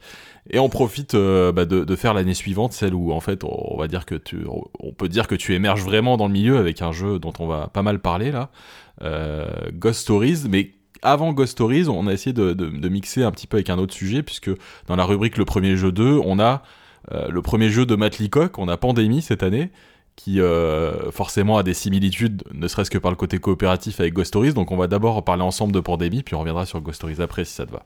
Ouais, on en a parlé, mais c'était c'est pas tout à fait le premier jeu de, Oui. de Matt Leacock, puisqu'il avait il avait auto-édité déjà deux jeux en 95 et en et en 2000, mais effectivement c'est le premier jeu euh, voilà qui est qui est publié par euh, par euh, Zenman Games, donc un, un autre éditeur. Euh, et puis c'est évidemment euh, le jeu qui va le mettre sur le sur le devant de la scène parce que pandémie, euh, on a parlé la dernière fois du Seigneur des Anneaux qui a relancé un peu l'intérêt pour le coopératif et on va avoir euh, dans les années 2000 quelques quelques jeux coopératifs qui vont sortir, dont la même année euh, Ghost Stories dont on va parler dans quelques secondes. Mais Pandémie, euh, bah, c'est vraiment le jeu qui va mettre le, le coopératif sur la carte parce que c'est un parce que c'est un succès monstrueux en fait. Ouais, c'est ça. Moi, je, j'ai fait quelques parties. Je peux pas dire que j'en ai fait des, des, des, des dizaines ou des centaines. C'est vraiment un excellent jeu. Hein. C'est comme tu le dis, un succès planétaire. Derrière, euh, Matt Leacock, il va pas se spécialiser dans le coopératif, mais quasiment. Enfin, il y a toute sa série après dont on reparlera des, Forbidden, euh, euh, le ciel interdit, euh, le désert interdit, l'île interdite. Mais avec celui-là, bah oui, tu l'as dit, explosion du coopératif, succès planétaire. voilà, c'est un thème qui est relativement puissant, mine de rien, ce thème un petit peu de lutter contre des virus, comme ça, qu'on peut aujourd'hui, qui est un peu étrangement euh, d'actualité. Mais, euh, mais voilà, un excellent jeu, euh, Pandémie, un excellent jeu coopératif euh, assez simple d'accès, c'est c'est aussi ça sa force? C'est surtout ça sa force bien sûr. En fait, c'est il va il va reprendre vraiment tous les euh, les classiques du du jeu coopératif avec euh, chacun un rôle, chacun un petit pouvoir, on va pouvoir se déplacer, euh, lutter contre le contre le truc qui vient de de, pop- de popper quelque part. Donc un jeu de pompier, hein, ça peut de partout, euh, on coopère pour essayer de gérer. Il a un, switch qui est intéressant, c'est sur la façon de gérer le deck euh, d'événements qui vont qui vont faire revenir les événements qui ont les difficultés qui ont popé à différents endroits, c'est ça qui va qui va le mettre en, en avant et qui va faire qui, qui va rester en fait à, travers à travers ces différents jeux. C'est on va dire euh, là aussi une espèce de quintessence euh, du jeu coopératif en fait de base mais qui est optimisé à mort. C'est-à-dire que là là il y a, plus il y a plus il y a plus de gras autour. On fait on fait le, nécessaire, on se déplace, on fait ses actions et on et on gère euh, l'urgence comme on peut pour lutter contre des maladies. Et évidemment ça va donner suite à deux euh, à, à- au Legacy, Pandémie Legacy, euh, avec euh, plusieurs saisons. Ouais. Vous voulez certainement parler? Ouais, tout à fait. Euh, c'est c'est important. En fait, c'est pas le pre- les premiers jeux Legacy, euh, les, les pandémies Legacy, mais quasi quoi. Il y a le risque Legacy en fait qui est qui est euh, créé par Rob Davio et puis derrière euh, il s'associe euh, parce que j'ai l'impression, je, je je crois que Pandémie Legacy c'est Matt Leacock et Rob Davio ensemble. C'est hein. ça, c'est ça. C'est ça. Euh, voilà, donc oui, c'est bah, pour la version Legacy qui sont des, aussi des très gros succès, c'est important. Pandémie, moi j'ai fait que la saison 1, donc je peux pas vraiment en parler en détail, mais c'est super bien. Alors déjà Pandémie Legacy, c'est là aussi bon, c'est- une, une énorme claque hein, quand euh, quand on joue au début de la saison 1. C'est euh, euh, les premières parties sont sont absolument euh, incroyables. Le scénario il est cohérent euh, jusqu'à la fin. Euh, c'est euh, c'est là aussi c'est comme on en parlait d'Agricola tout à l'heure dans, les évolutions là je là je pense que dans Pandémie Legacy il y a il y a un truc qui se passe aussi. La saison 2 est aussi excellente il y a un vrai renouvellement donc c'est ces fameux jeux où on ouvre euh, on ouvre des enveloppes euh, au fur et à mesure des parties.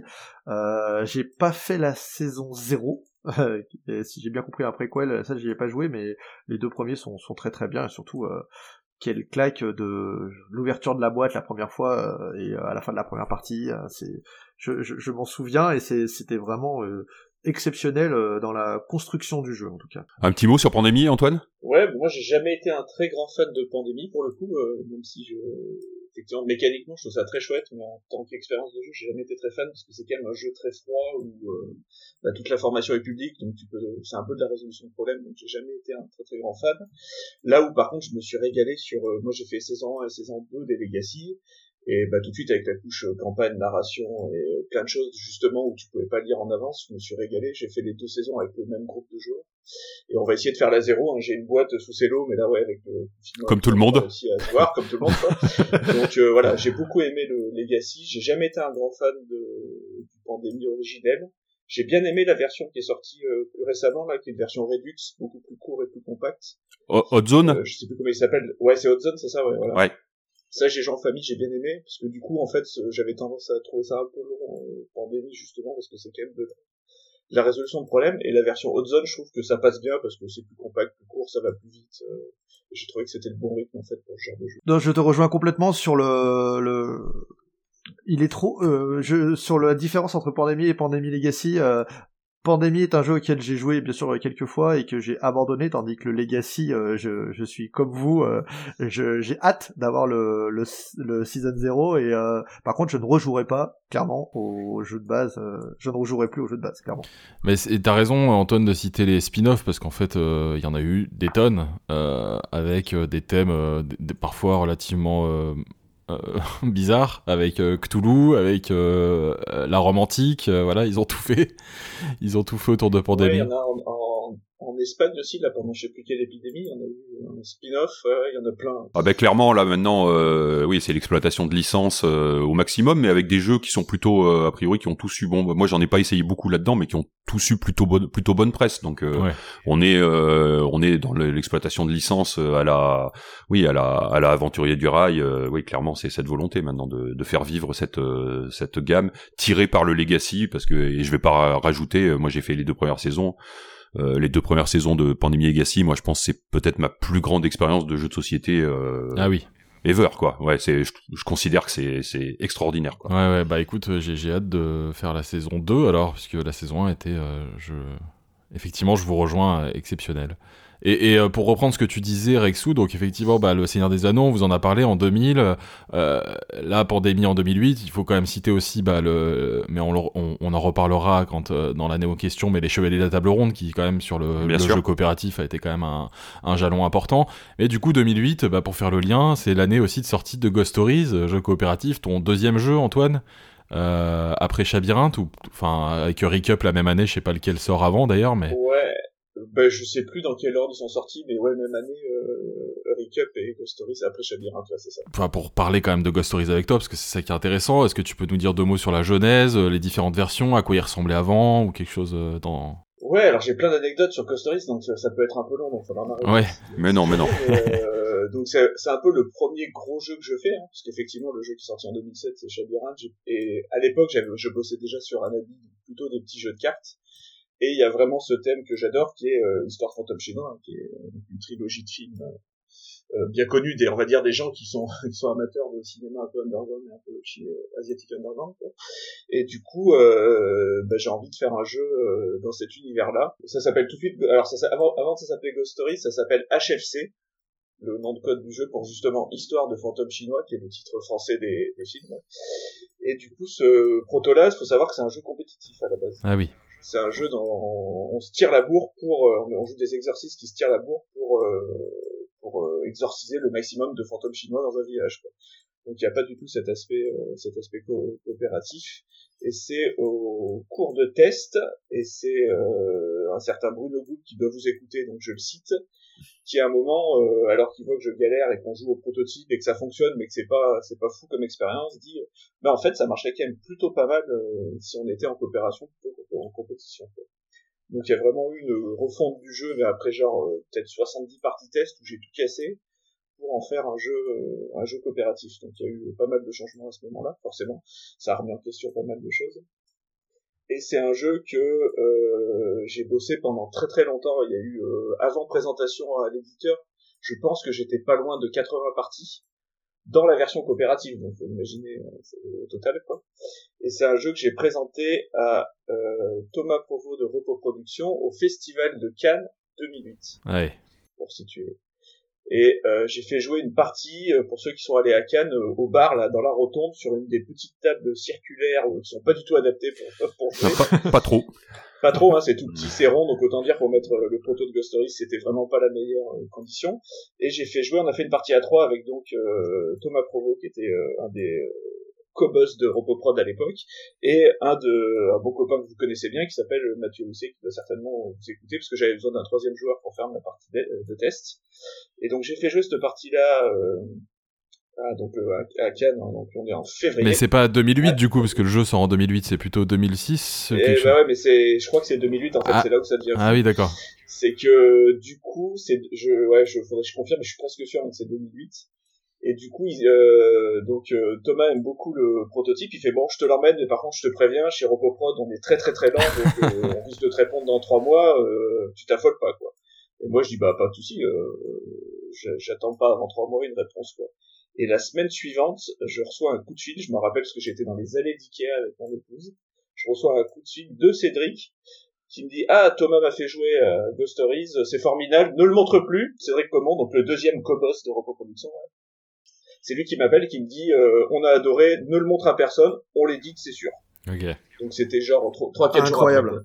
Ouais, mais t'es tombé sur le bon public parce qu'on en a parlé pour l'épisode de 2000, les Seigneurs des Anneaux. Eux, ils avaient fait l'article sur Seigneurs des Anneaux, c'était déjà des méga méga fans de jeux coopératifs. Ouais, bien sûr, ouais, c'est pour ça que je le montre à, c'est pour ça que je le montre à Thomas euh, Provo, et c'est aussi pour ça qu'il prend le temps d'y jouer. C'est parce que quand je lui dis euh, j'ai un jeu coopératif, il a dit pas de souci, euh, jeu coopératif, je veux y jouer. Quoi. Et du coup, euh, je pense que si il sort, euh, je pense que c'est la même année qu'il sort à scène suivante, parce qu'à l'époque, bah, à l'époque, Repo Production c'était trois personnes. Pierrot, il a dû cravacher euh, comme un malade jour et nuit, et, euh, et voilà. Là, effectivement, les process chez Roboproduction sont un petit peu plus longs. Euh. ouais, parce qu'il est illustré par Pierrot, donc tu viens de le citer, effectivement, qui, fait, ouais, qui est, je pense, son, son, plus beau boulot. Hein. C'est sa plus, belle réussite, je pense, dans tous les jeux qu'il a fait pendant il y a un boulot de malade. Hein, c'est, il a passé, il s'est arraché, il a passé des jours et des nuits, hein, très fort. Ouais, c'est, c'est magnifique. C'est... je crois qu'il y a encore là. Hein. il, encore, ouais, il finit encore les goodies là. Bah c'est tu, tu l'as dit travail euh, le travail avec Réopo avec Pierrot bah du coup ça moi j'avais oublié que c'était allé aussi aussi rapidement mais c'est le début de ta carrière donc c'est quand même un truc euh, un peu spécial pour un auteur quand même premier gros jeu premier jeu euh, où tu bosses bah, avec avec l'éditeur proche avec cet illustrateur Pierrot qui aussi illustrera Hurry Cup ton autre jeu de la même année c'est ça qui est ouais tout à fait c'est aussi Pierrot qui a fait Hurry Cup sorti la même année ouais. et quel est l'accueil en fait de, sur Ghost, comment ça se passe l'accueil en fait du coup à, à Essen, donc il sort à. Ouais, tout à fait, ouais. C'est un, c'est un, c'est un raz de marée ou c'est un, un gros départ, mais euh... Alors, euh, j'irai, pas jusqu'à dire raz de marée, mais ça fonctionne bien. Hein. C'est, euh, c'est le premier Essen où je suis présent en tant qu'auteur. C'était mon troisième Essen. Les deux, les deux premiers, j'étais en tant que joueur. C'est le premier où je suis invité par l'éditeur et où, euh, et où je passe tout le Essen avec Pierrot qui dédicace euh, vraiment il dédicace du soir du matin au soir non-stop c'était incroyable. euh, ah tu dis tu dis que c'est pas un raz de marée mais quand même moi pour avoir un peu préparé là euh, je regardais un peu la, la, la le, le, le, buzz autour du jeu avant sa sortie est assez puissant. Il y a énormément d'articles sur Trick Track des vidéos on montre un petit peu l'élaboration la jeunesse du jeu enfin vraiment il y a beaucoup de choses hein. je pense que les gens l'attendent tu vois pour le coup Ouais, c'est possible. C'est vrai que je suis, je suis pas spécialement la presse. Moi, je me rappelle du, je me rappelle surtout de ce Essen. C'est vraiment le, je pense, j'en ai fait beaucoup d'Essen. Je sais plus combien, 13 ou 14. C'est vraiment mon, mon souvenir le plus fort d'Essen. C'est euh, le mini stand de RoboProd où à l'époque il y avait vraiment deux tables de jeu collées l'une contre l'autre. Une armoire, genre une calax, c'était pour marquer euh, les prix et les boîtes derrière. Un mini comptoir et Pierrot qui est sur une espèce de guichet de 40 cm de large et qui arrive le matin à 9h et repart euh, à la fermeture le soir pour ouais. stop en dédicace. Mais d'ailleurs, vous allez un peu, euh, un peu, euh, comment dire, imposer entre guillemets ça, cette, cette, ce système de dédicace, ce système de, de présence de l'auteur et de, de l'éditeur. J'avais pas souvenir qu'avant. ça se faisait autant, mais là vous êtes sur, sur stand, on hmm. sait qu'on peut vous voir, on sait qu'on peut se faire dédicacer la boîte par vous deux, et ça c'est c'est resté après à travers les ouais, années. c'est vrai, c'est vrai. Ouais, ouais, c'est tout à fait. Ouais, c'est clair que Pierrot, c'est un des premiers illustrateurs de jeux qui a vraiment, euh, on va dire, popularisé les, les séances de dédicace à Essen, puis après ailleurs, hein, mais ça se faisait, ouais, ça se faisait pas tant que ça encore à l'époque. Et le, le jeu pour Ghost Stories, moi j'avais une question sur le côté un peu, il est quand même réputé pour être dur, l'air d'être un, jeu difficile, c'est voulu, je suppose. C'est.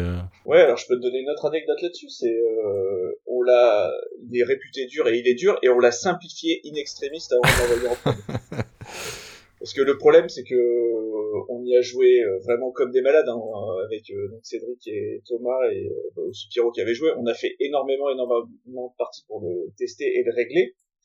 Et le problème, c'est qu'au bout d'un moment, bah, on était vraiment trop fort, quoi. Donc du coup, on a étalonné même le niveau le plus facile par rapport à notre niveau à nous. Et quand ils ont fait des tests auprès de auprès de Kidam, notamment, il y a eu une campagne de tests aux États-Unis bah, les retours qu'on a eu, c'est que les gens, même en niveau facile, ils se faisaient démonter par le et donc, in extremis, on a redescendu un niveau de difficulté avant de, avant de boucler. Parce que là, à nouveau, on est en 2008, autant dire que les devs de jeu, c'était un peu plus euh, rock'n'roll. Quand on développait la nuit, ça partait de lendemain chez l'imprimeur et tout, c'était un peu, un peu foufou à cette époque-là. Et au dernier moment, on a dit, bon, allez, on est peut-être un peu, on a peut-être un peu tapé un haut, on va descendre tout d'un cran quand même. Quoi. Et euh, grand bien, grand bien nous a fait, puisque même avec ce cran en moins, il a cette réputation de de coop le plus dur euh, du euh, l'industrie. Ah bah moi je confirme. Hein. Enfin euh, honnêtement, j'ai j'ai mis je sais pas combien de parties avant d'en gagner une en mode normal quoi. Enfin c'est quand t'as pas les marqueurs au début, c'est ouais tu te fais juste défoncer quoi. Ouais bah ça mine de rien quand tu gagnes tout de suite un jeu coopératif, c'est le, pari est un peu raté quoi. Donc certes il faut pas là on peut on n'est pas obligé d'être dans l'extrême Ghost Stories où on se fait latter pendant 12 parties, mais mais, mais il faut quand même qu'il y ait un petit challenge quoi. Ouais, il faut que tu perdes absolument ta première partie dans un coopératif. C'est vraiment le, la, c'est vraiment la règle qu'on a vue euh, avec tous les tous les tests. En fait, très clairement, les gens qui gagnaient leur première partie, puisque c'est arrivé, il y en a qui ont gagné leur première partie, ils quittaient toujours la table en disant ouais, c'était sympa votre jeu, mais on va jouer à autre chose. Les gens qui perdent leur première partie à un coop, ils font non non c'est pas possible, on y retourne immédiatement. En ce sens, il a été un peu développé comme un, un jeu vidéo, euh, enfin en termes de euh, d'histoire, c'est-à-dire qu'effectivement euh, faut perdre pour euh, bah c'est comme un jeu vidéo hein, une fois qu'on l'a fini une fois sur un jeu d'aventure bah on n'a pas forcément toujours c'est pas forcément celui auquel on va rejouer tout de suite après on a envie de, de voir autre chose tandis que quand on perd bah game over bah on, peut avoir on peut être tenté de recommencer. Et puis il y a le Wifeng le, le monstre de fin de partie c'est comme le boss de fin de fin de niveau de, de, fin de partie donc euh, il y a des marqueurs en fait dans ce jeu qui, qui évoquent le, jeu vidéo. Tu le tu l'as développé, tu l'as senti comme ça ou c'est ou, ou c'est a posteriori que tu le constates, on va dire? Alors du coup, ça a été aussi un boulot avec Ropoprod parce que moi, quand je présente le, le prototype donc à, à Cannes, il n'y avait pas encore le boss de fin en fait. Il y avait Wu Feng était dans la narration parce que c'était ma petite histoire de départ qui justifiait la situation, mais il n'y avait pas ce, cette mécanique de boss de fin et c'est un des premiers euh, retours de de Ropoprod. On dit ouais c'est cool, mais il faut que à la fin, ou fait que ça soit une carte et qu'on lui tape dessus, quoi. Et là, c'est c'est très clairement un truc qui, euh, on va dire un pattern classique du jeu vidéo, mais euh, c'était pas, c'était, c'est arrivé pendant le dev. Bon, il y a, c'est, quand même un jeu qui a eu, qui a connu un très beau succès. Il y a eu des, deux extensions, White Moon et Black Secret. Il y a eu une réédition récemment, euh, Last Bastion. Euh, changement de thème, t'as ajusté les règles sur cette version, c'est des gros changements? Alors sur, euh, ouais, sur, en fait sur Last Bastion, il y a eu beaucoup de petits changements qui font que je, trouve que le design est vraiment est vraiment au point. C'était c'était assez dur parce que la plupart des retours des gens c'était euh, oh il y a pratiquement rien qui a changé entre les deux versions. Donc en fait si tu regardes point par point tout a changé, mais tout a changé d'un micron, ce qui fait que si tu mets pas vraiment le nez dedans ou si t'as pas joué au jeu dans un espace euh, court, tu tu vas pas le voir, mais il y a énormément de petits changements qui ont, euh, je pense, vraiment amélioré l'expérience de jeu. Euh, voilà. Après, sur le thème, euh, ça a été une longue bataille, et moi, j'ai jamais été content d'avoir changé ce, ce thème-là. Et je pense que rétrospectivement, je pense que c'est une erreur. On n'aurait pas dû le faire, mais c'était vraiment une décision qui a, qui a été de très longs débats, des engueulades et tout ce que tu veux, qui finalement était justifiée, même si je pense que c'était une, erreur. Ouais, bah surtout quand tu nous dis que tu tiens absolument euh, très fort à ce thème-là, euh, c'est comme ça que t'es venu euh, l'idée du jeu, etc. Donc on peut comprendre cet attachement à cette histoire de, de fantôme chinois pour le coup. Et les principaux arguments, sans, revenir trop longtemps là-dessus, mais les principaux arguments pour changer de thème, ce, sont donc du coup, c'est quoi? C'est justement de d'évoquer un nouveau jeu, c'est ça? Il y avait il y avait cette idée que le thème original est quand même un thème un peu space, un peu weird, que, qui parle pas forcément à tout le monde. Mhm. Il y avait le fait que comme on faisait une réédition, bah, c'était mieux de marquer les différences euh, en changeant le thème. Et euh, il y avait aussi le fait que certaines mécaniques euh, se mariait plus facilement avec euh, avec le nouveau thème. Donc il y avait il y avait pas mal d'arguments formels de la part de Ropoprod, si tu veux, auxquels moi j'avais opposé un, mon unique argument qui était complètement affectif en fait. Ouais. Donc à un moment j'ai dit bah oui effectivement vous avez sans doute raison vos arguments je peux pas trop lutter avec juste mon affect et juste moi le thème c'est celui que j'aime en fait. Donc à un moment j'ai dit ok faisons ça et euh, ouais je, je le regrette. À la fin, euh, Ghost Stories plus Last Bastion, c'est combien de ventes? Alors, euh, Bastion, c'est pour Repoprod, c'est plutôt un échec, hein, on va pas se mentir. Euh, c'est deux ans d'exploitation, doit être à 20 ou 25 000 boîtes. D'accord. Je pense. Donc à nouveau, je dis bien pour Repoproduction, c'est un échec, hein, parce qu'un jeu qui fait 25 000 boîtes en deux ans, c'est pas, pour moi, c'est pas un échec. Mais pour euh, quand t'es entre Seven Wonders, Times Up et euh, Just fait 25 000 boîtes, euh, c'est un peu compliqué, quoi. Et concept. Ouais, concept, j'ai oublié concept, non, pardon. Et euh, Ghost Story, je pense que euh, c'est 80 000 boîtes à la louche de, du jeu de base. D'accord. Euh, sur les euh, sur les 8 10 ans d'exploitation. On touche le le 100 000 quoi. Un gros jeu et, chouette quoi. Ouais ouais, bah après si tu rajoutes les extensions, euh, c'est une gamme qui a dépassé 100 000 mais le, Ghost Story boîte de base, je pense que c'est 80 peut-être 90. Et sur des grosses boîtes comme ça, c'est pas anodin, hein, c'est même pas y compris pour Repoprod, hein, c'est c'est c'est des des chiffres qui sont pour un, tu disais, hein, ils étaient trois, euh, ils étaient trois au départ. Euh, sur, sur, vu la taille de boîte, vu le donc le prix et le prix de vente, euh, ce sont des, des, éléments qui permettent à une entreprise de d'édition qui de bah, voilà d'assurer quelques quelques semestres. Bah à l'époque, ça les lance très clairement en fait, je pense, non? Ah oui, oui, on est, en, faut faut voir qu'on est en 2008. Les tirages des jeux, les personnes tiraient des jeux à 50 000 à l'époque. Hein, mmh, mmh, mmh. Je pense que le tirage de Ghost Stories à l'époque, c'était peut-être le premier, ça devait être 8000 boîtes. Je pense qu'il y avait 500 boîtes à Essen avec des Exludis. Et c'était déjà pour les pour Roboprod à l'époque et pour en 2008, c'était déjà des, des tirages sérieux. Quoi. Ça, mmh. On prenait des risques financiers et tout à l'époque. Hein Ouais. Ce qui est génial avec Ghost Stories et comme Pandémie en fait, c'est le, thème qui est, hyper approprié aux au jeux coopératifs parce que c'est vrai que Pandémie on, voit ces on voit ces maladies qui s'étendent. Et là dans, dans Ghost Stories ce qui marche vraiment super bien c'est ce sentiment de en fait d'étranglement de, de dire d'être attaqué de d'être attaqué de toutes parts qui est vraiment super bien rendu par le par le jeu parce que ça pop à gauche ça pop à droite. Il y a un petit côté euh, bon t'as fait un jeu aussi sur le thème il y a un petit côté euh, 7 samouraï en fait hein, de, de dire euh, voilà les, les ennemis ils arrivent à gauche ils arrivent à droite devant derrière et euh, et on va euh, bah, comme disait euh, comme disait Fred, on va faire le pompier pour pour essayer de, gérer tout ça. Et ça, ça, ça fonctionne, ça fonctionne vraiment super bien, quoi. Ouais, bah moi je te rejoins, Rexou. Mon côté, je peux te dire aussi que j'adore le jeu. J'ai d'excellents souvenirs. Après. Euh, bah, on, se connaît déjà à l'époque avec Antoine, donc on est un peu au milieu du travail sur le jeu, on, on, le voit évoluer, on le voit passer du proto à la réalité, alors du coup c'est encore plus de plaisir je pense, mais énormément de parties. Euh, énormément de défaites, on l'a dit, euh, des jets décisifs qui font rager ou exploser de joie, euh, des discussions, des débriefs techniques après. Moi, j'ai une petite, un petit souvenir particulier sur Ghost Stories, c'est, je me souviens de Pierrot, bah, on l'a cité, parce qu'il a illustré le jeu qui était devenu complètement accro à la version digitale qui était sortie sur iPad. Le jeu avait été adapté sur iPad. et il était, il était devenu un méga tueur, quoi. Il avait fait je sais pas combien de parties, il connaissait tout par cœur, il avait des stratégies hyper millimétrées avec le placement des fantômes, euh, le choix des personnages, euh, l'ordre des combats, etc. C'était vraiment, il avait joué en mode ah, plus hardcore et, et euh, il, tuait, il tuait tout le monde sur l'appli. ouais, c'est vraiment des très bons souvenirs. Sur euh, quelques mots sur Recap du coup puisque le jeu est aussi sorti la, même année, euh, il, a été euh, créé à peu, il y a longtemps par rapport aux autres jeux de cette époque ou à peu près au même au même moment? Est-ce que c'est un jeu parce que c'est un jeu qui est un peu différent pour le coup, très différent même? Il fait partie de, ma ouais, de ma première série de prototypes aussi, donc je saurais pas te dire si c'était un peu. Je pense que c'était peut-être un peu avant Ghost Stories, mais je suis pas sûr parce que à l'époque, mais ça prenait beaucoup de temps le dev comme je, bah, je tâtonnais quoi. Donc je saurais pas dire précisément. Il est aussi illustré par euh, Pierrot. Il sort chez Hurricane. Euh, c'est déjà Bruno Catala qui avait joué les intermédiaires. Alors, je sais pas si vous l'avez déjà cité dans ce podcast, mais on doit toujours citer Bruno Catala. Donc c'était Bruno Catala qui m'avait mis euh, qui m'avait mis en relation avec Yves Menu, le gérant de d'Hurricane lors d'un un séjour en Suisse. Euh, c'est aussi Pierrot et c'est bah alors soyons clairs, hein, le jeu a pas connu le même succès. Hein, il, a, a eu que un tirage, il a été rapidement rapidement oublié. Euh, je pense qu'il n'était pas assez bon. Il y a cependant un truc que je trouve chouette mais qui a pas suffi, c'était je pense un des rares jeux de course où la mécanique c'était une mécanique de course. Quoi. Il fallait vraiment être rapide en tant que joueur physiquement pour être euh, pour aller vite dans la course et c'était vraiment l'idée de, ouais. l'idée de base c'était d'avoir une vraie méca de rapidité pour un jeu de course qui me paraissait cool quoi. souvent les jeux de course bah, c'est des enchères ou c'est des sélections de cartes ça t'as pas vraiment de, de notion de vitesse dans la mécanisme dans la mécanique là je voulais vraiment faire un jeu de course où il fallait être rapide donc c'était une espèce de jungle speed jeu de course. Mais non, ça n'a pas, ça a pas, ça a pas fonctionné. C'est un jeu qui a été rapidement oublié.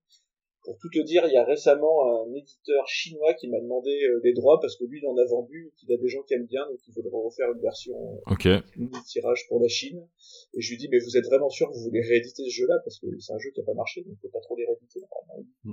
Euh, on sait qu'on en vendra 2000 euh, boîtes, on veut le faire parce qu'il a bien marché chez nous.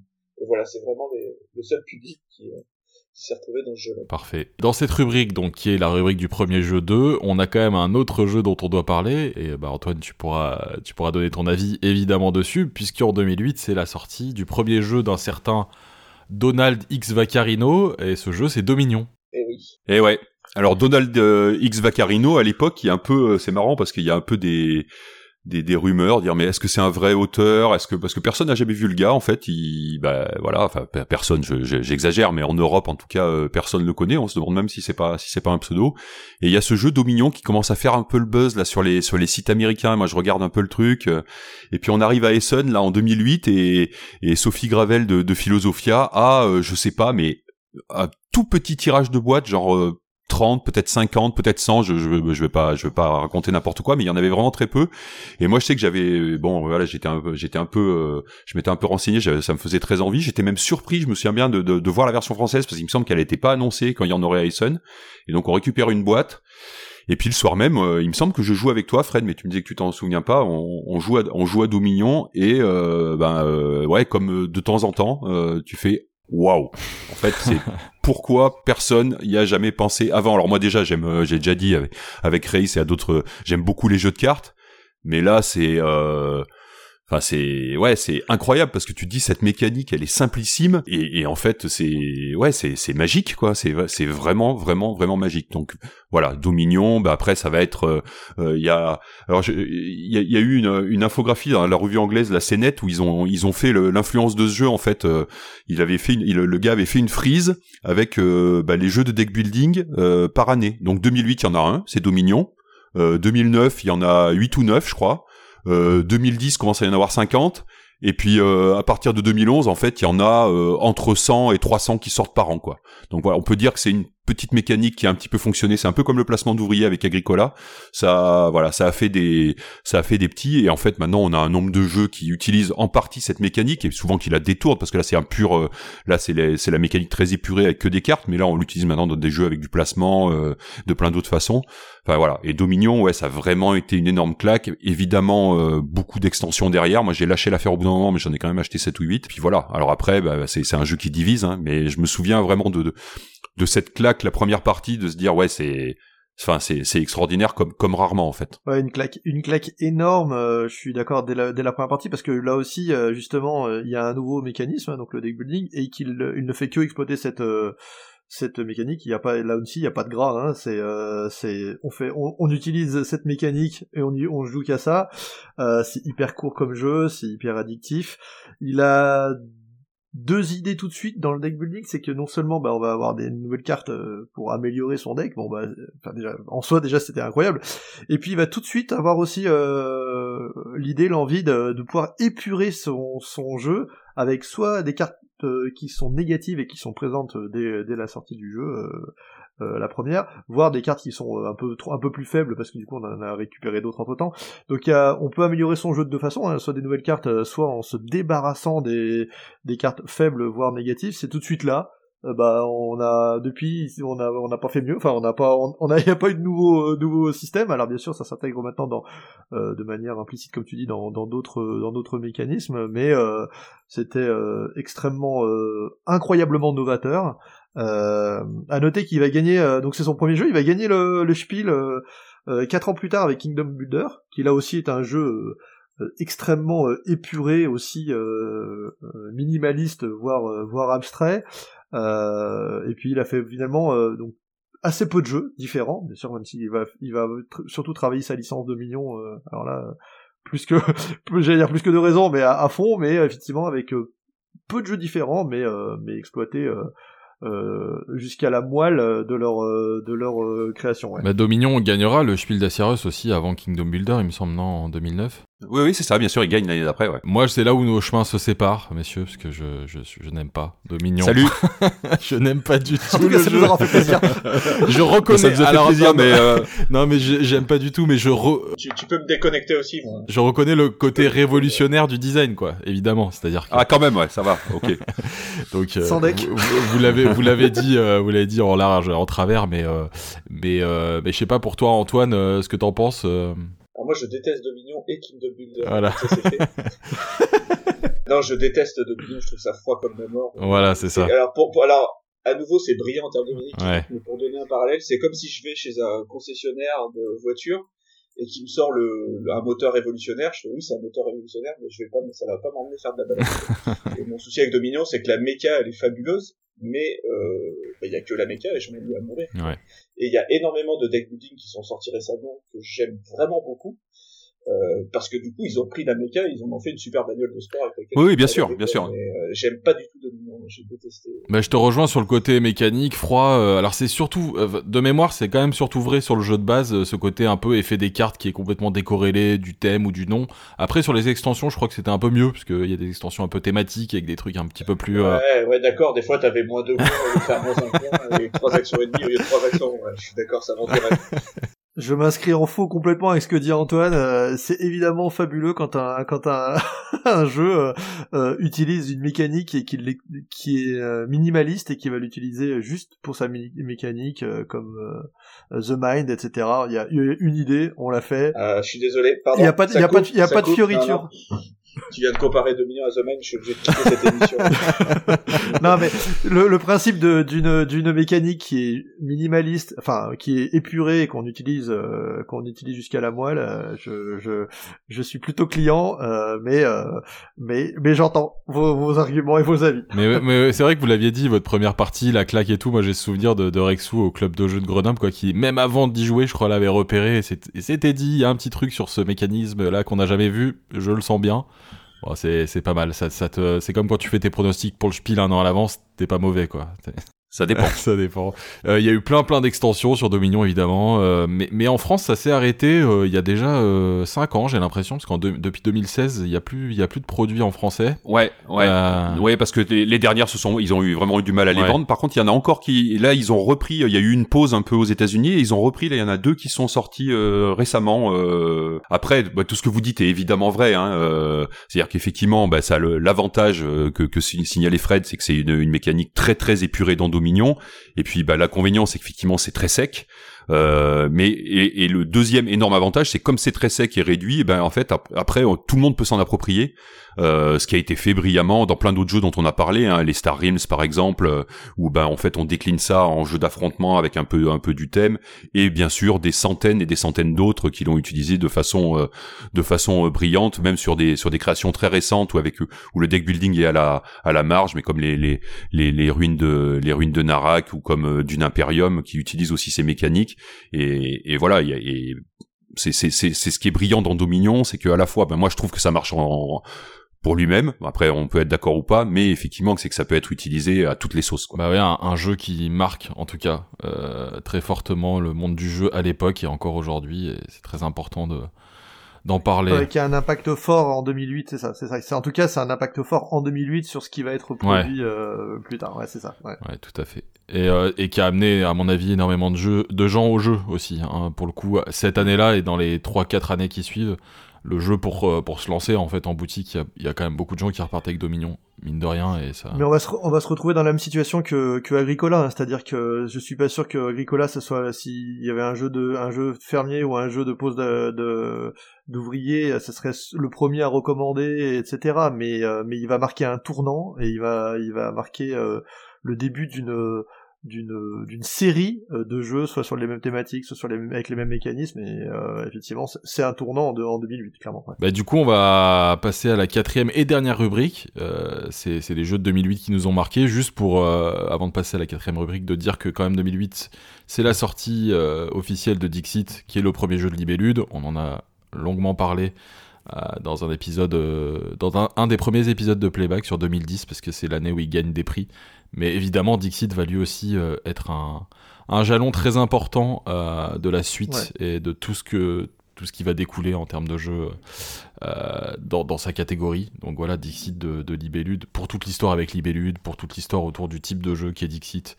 Voilà, on vous invite à réécouter l'épisode de 2010, puis on en reparlera sûrement dans euh, peut-être l'épisode spécial qu'on vous prépare, sûrement. Euh, on passe à la quatrième rubrique, donc les jeux de 2008 qui nous ont marqués.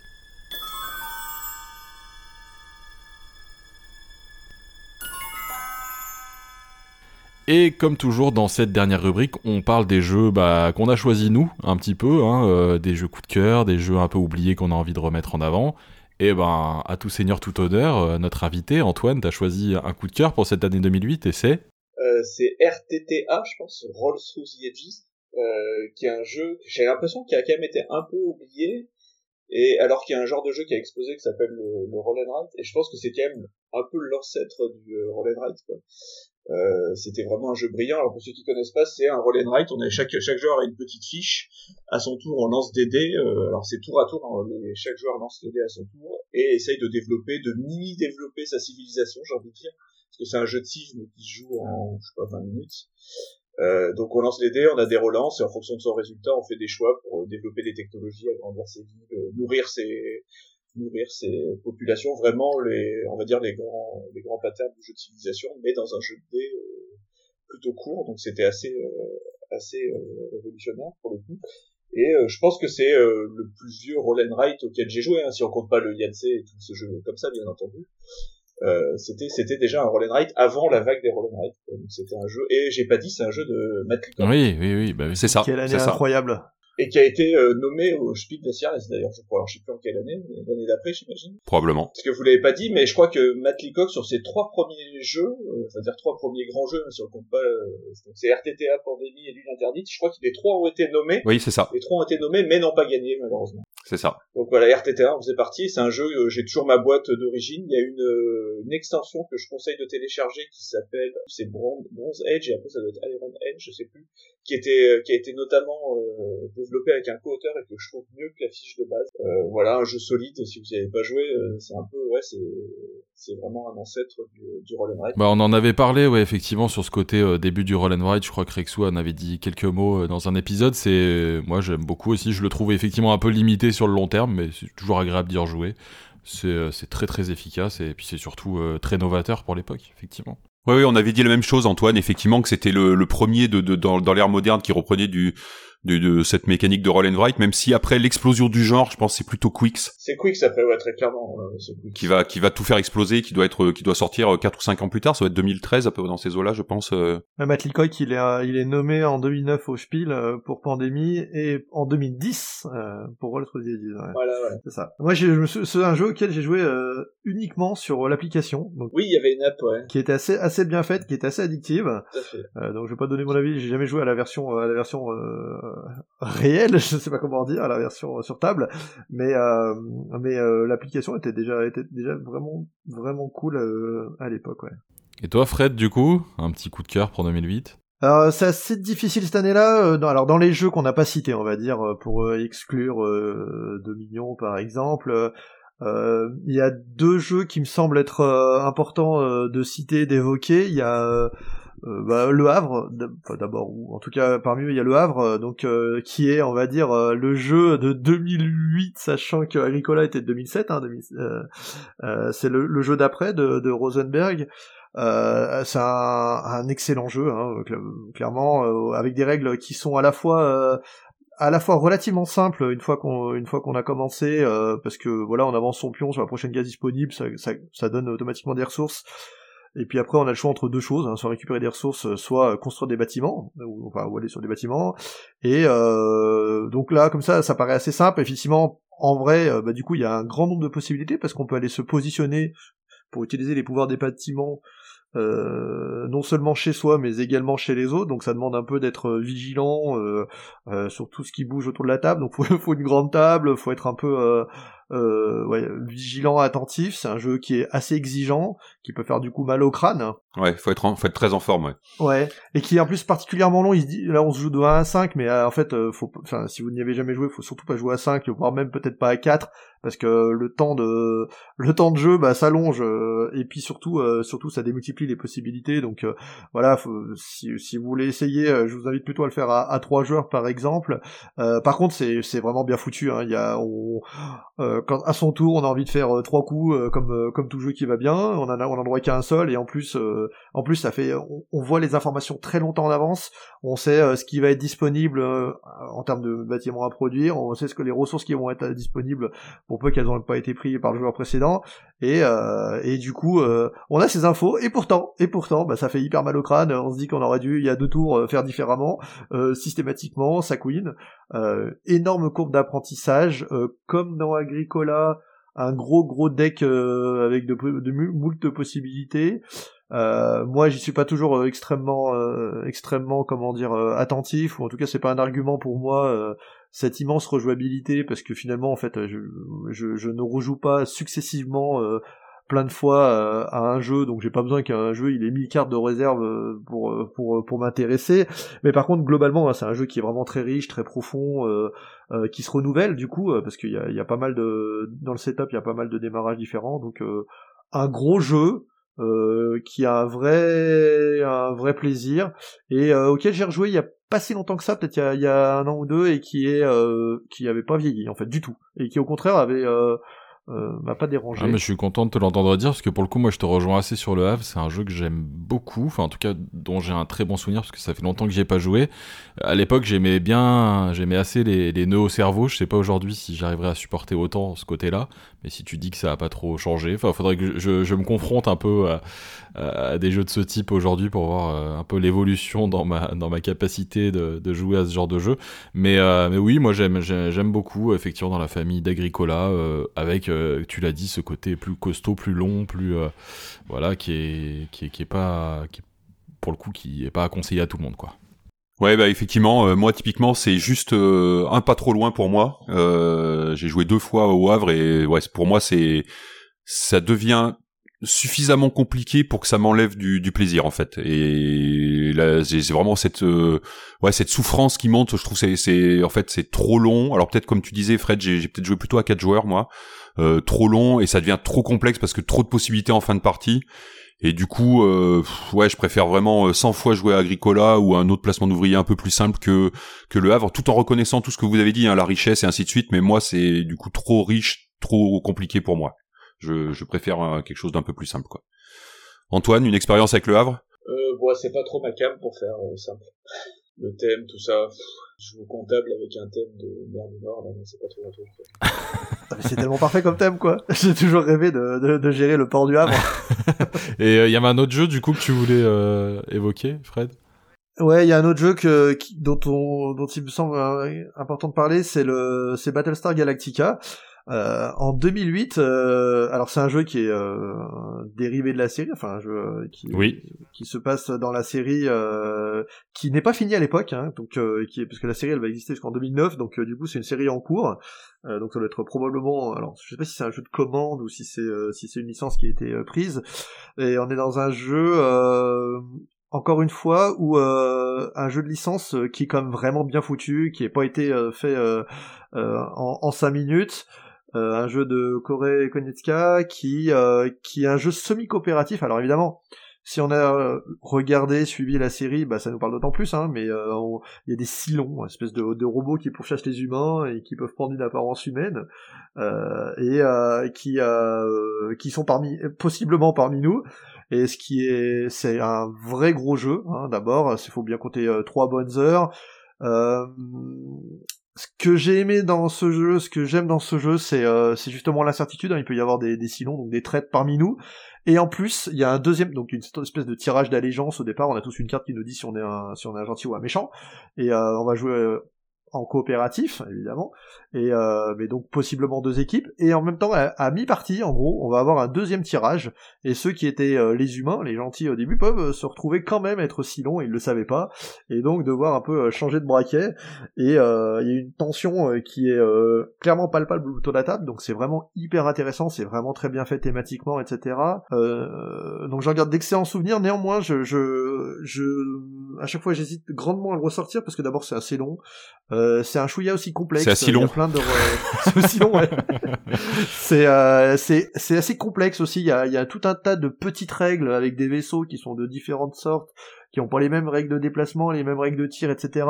Et c'est assez euh, alors c'est hyper prenant, hein, mais ça peut être un peu fastidieux. Et, oui, il y a euh, des phases du jeu qui sont un peu plus complexes que les autres, quoi. effectivement. Ouais, qui sont moins moins évidentes. C'est pas une évidence. Du coup, euh, du coup, euh, autant le l'ambiance autour de la table est absolument exceptionnelle parce que tout le monde a envie de s'entraider, mais en même temps en regardant, en se regardant en chaîne fusil, donc c'est vraiment fabuleux. Après, le, le jeu en lui-même, je pense, aurait mérité d'être un tout petit peu plus simplifié, voire voire éventuellement un peu plus court. ça c'est un choix personnel, mais donc donc voilà. En plus, bon, il y a des cartes avec les photos de la série, donc voilà, ça c'est un peu, enfin, c'est un peu daté aussi, euh, mais euh, mais il n'empêche que quand j'y jouais, quand j'y jouais, je, je, je m'éclatais, et pour autant, je suis un peu euh, euh, hésitant à le ressortir encore. Je, je ne sais pas s'il a bien vieilli. Il y a encore des fans euh, absolus de ce jeu. C'est un jeu qui a marqué quand même, qui, qui marque et qui et qui reste. Hein. C'est un jeu qui a énormément de fans et qui est, qui est plus disponible et qui en fait sur le marché de, de l'occasion c'est rare, mais il y a c'est c'est un jeu qui qui vaut un petit peu cher en fait, hein, qui a eu combien? Deux ou trois extensions, peut-être trois? Hmm et qui sont très très recherchés en fait. Hein, ouais, ouais. Mais euh, moi je suis assez content de l'avoir vu sortir dans les discussions un peu sur le tard dans la préparation de cette émission parce que je pensais euh, pas être le seul. Alors c'est pas un jeu que j'adore, mais c'est un jeu que j'aime bien et euh, je suis content d'en parler aussi. J'ai, moi j'avais adoré la série, c'était un très gros souvenir pour moi, peut-être sauf la fin, mais on va pas en parler ici.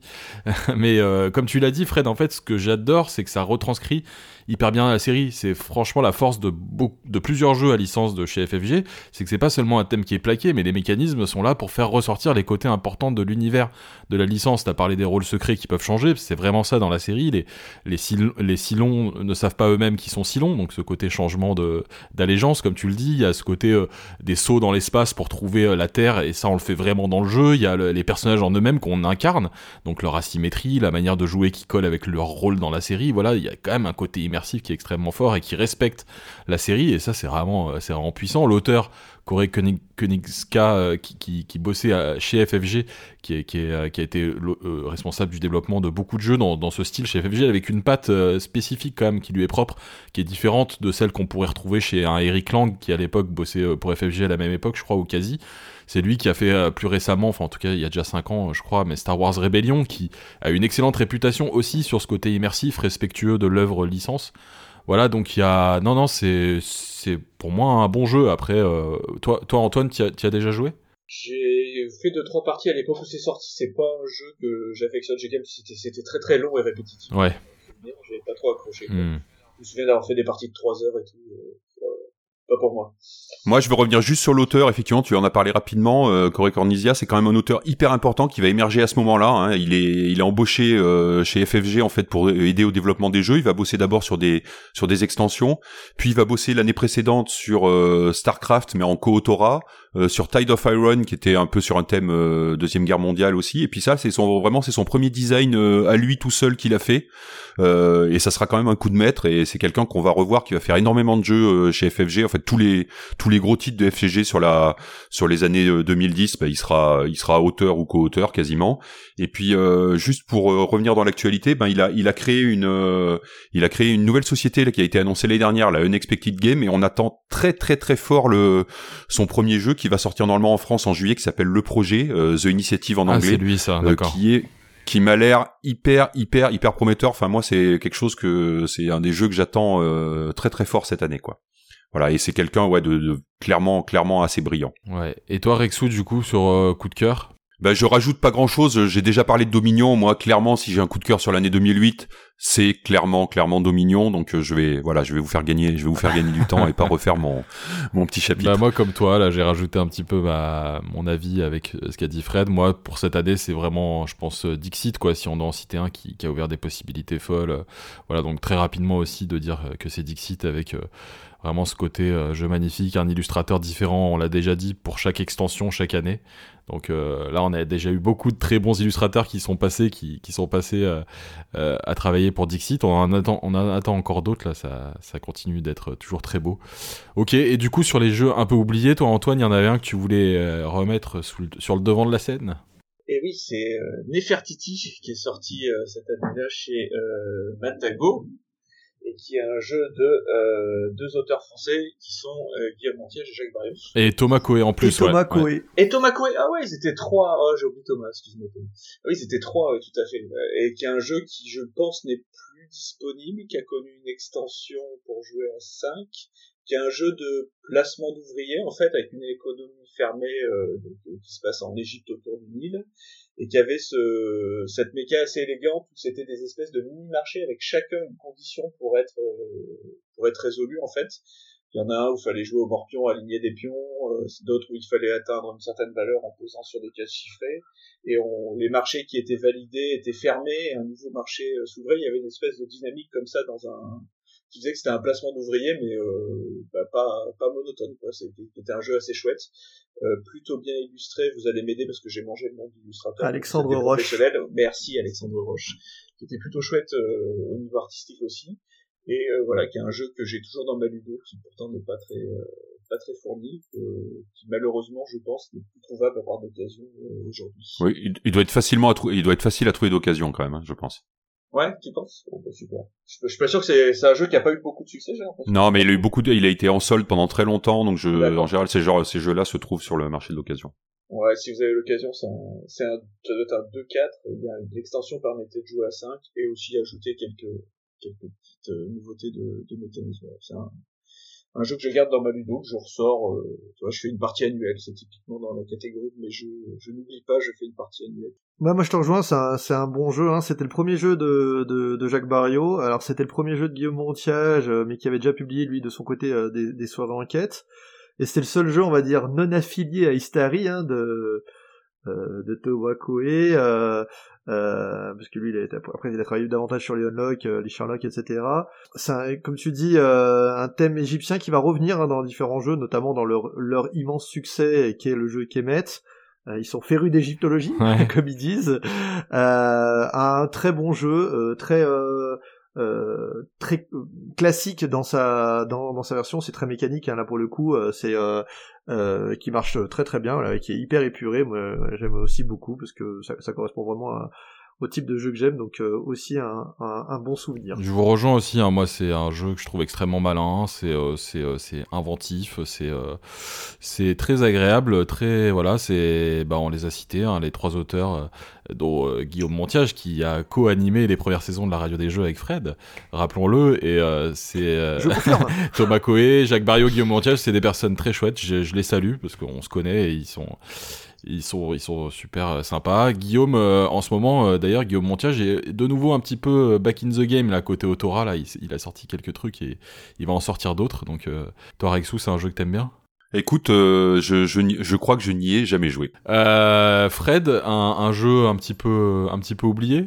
Alors moi dans les dans le, le, jeu oublié que j'ai choisi c'est Toblin Dice. Alors c'est un jeu, je sais pas si vous voyez ce que c'est, c'est un jeu avec un jeu d'adresse hein, d'abord, qui peut jouer jusqu'à quatre équipes enfin on va dire de, de deux, à partir de deux joueurs, mais jusqu'à quatre équipes, donc concrètement on peut jouer à pas mal, j'ai déjà joué genre jusqu'à 12 ou à 8 on va dire pour, pour faire bien. C'est un jeu où on, de pichenettes de dés, hein, qui vont, des dés vont, vont tomber dans, sur différents plateaux, il y a quatre plateaux, et plus on les emmène loin sur les plateaux, plus on va marquer des points, il y aura des multiplicateurs, évidemment faut pas sortir du plateau, sinon, euh, bah, sinon le dé, euh, bah, il vaut rien et c'est foutu. Euh, c'est un, pour moi c'est un, il me renvoie, euh, d'innombrables apéros. Euh, c'est vraiment un jeu qui est évident, c'est-à-dire que s'il est posé sur la table, vous faites un week-end euh, jeu, vous faites un week-end avec euh, vous invitez les, parents, les beaux-parents, des cousins, qui que ce soit, des amis, vous le mettez sur la table et forcément, on a envie de mettre une pichenette dans ce dé pour savoir si on arrive à l'envoyer dans le x4. Et c'est c'est impossible de, de, de, résister à cette tentation. Il n'y a pas une grande stratégie, bien qu'il y ait des, pour le coup, on, va viser hein, parce que vite on se prend au jeu. c'est, ça dure, ça dure un quart d'heure, 20 minutes. J'en ai fait vraiment beaucoup, beaucoup, beaucoup de parties.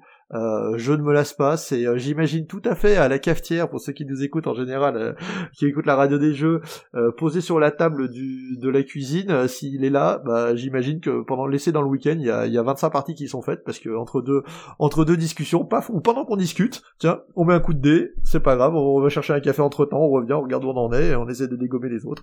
C'est donc un jeu d'adresse, espèce de pétanque-like avec des dés et des multiplicateurs, jeu de grande qualité d'ailleurs euh, en termes de bois. C'est euh, un vrai, vrai plaisir, euh, un vrai plaisir d'y jouer. Voilà. Je sais pas si vous avez pu y jouer, mais je vous conseille vivement si vous pouvez. c'est toujours très agréable. Je confirme tout ce que tout ce que tu as dit. Moi, j'y ai pas ai pas joué beaucoup. Je l'avais pas acheté parce que c'était un jeu assez cher. Mais à chaque fois que j'ai joué, c'est exactement les sensations que tu expliques. Et effectivement, c'est des jeux. Tu les poses sur une table, ça, ils vont ils vont tout le temps marcher c'est un, bel, un bel objet en bois. C'était un peu cher, mais c'était un bel objet en bois aussi. Édité par Ferti euh, en France. Ouais, moi je, je, je, vais citer les auteurs Carey Grayson, Randy Nash et Rick Swed. Moi je, je, je ne connaissais pas, je n'y ai jamais joué, mais honnêtement je pense que c'est pas mal ma cam, mais plutôt dans cet esprit-là de, de le mettre d'un côté, de dire jouer à un verre à la main, quoi.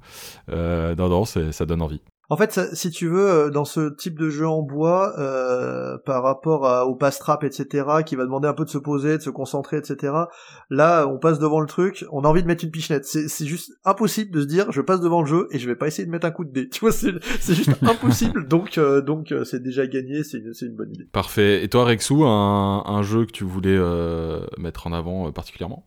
Alors en vrai, ça serait le même que toi, mais je vais te laisser la, je vais, je vais, je vais te laisser la, je vais te laisser la primeur. Euh, je vais parler de deux jeux, même si il y en a un où je suis pas, je suis moins qualifié pour en parler. Alors celui où je suis moins qualifié, c'est Space Alert, euh, qui est un excellent jeu de Vlad Vatil, mais je suis pas très qualifié. Pourquoi? Parce que j'y ai pas joué si souvent que ça.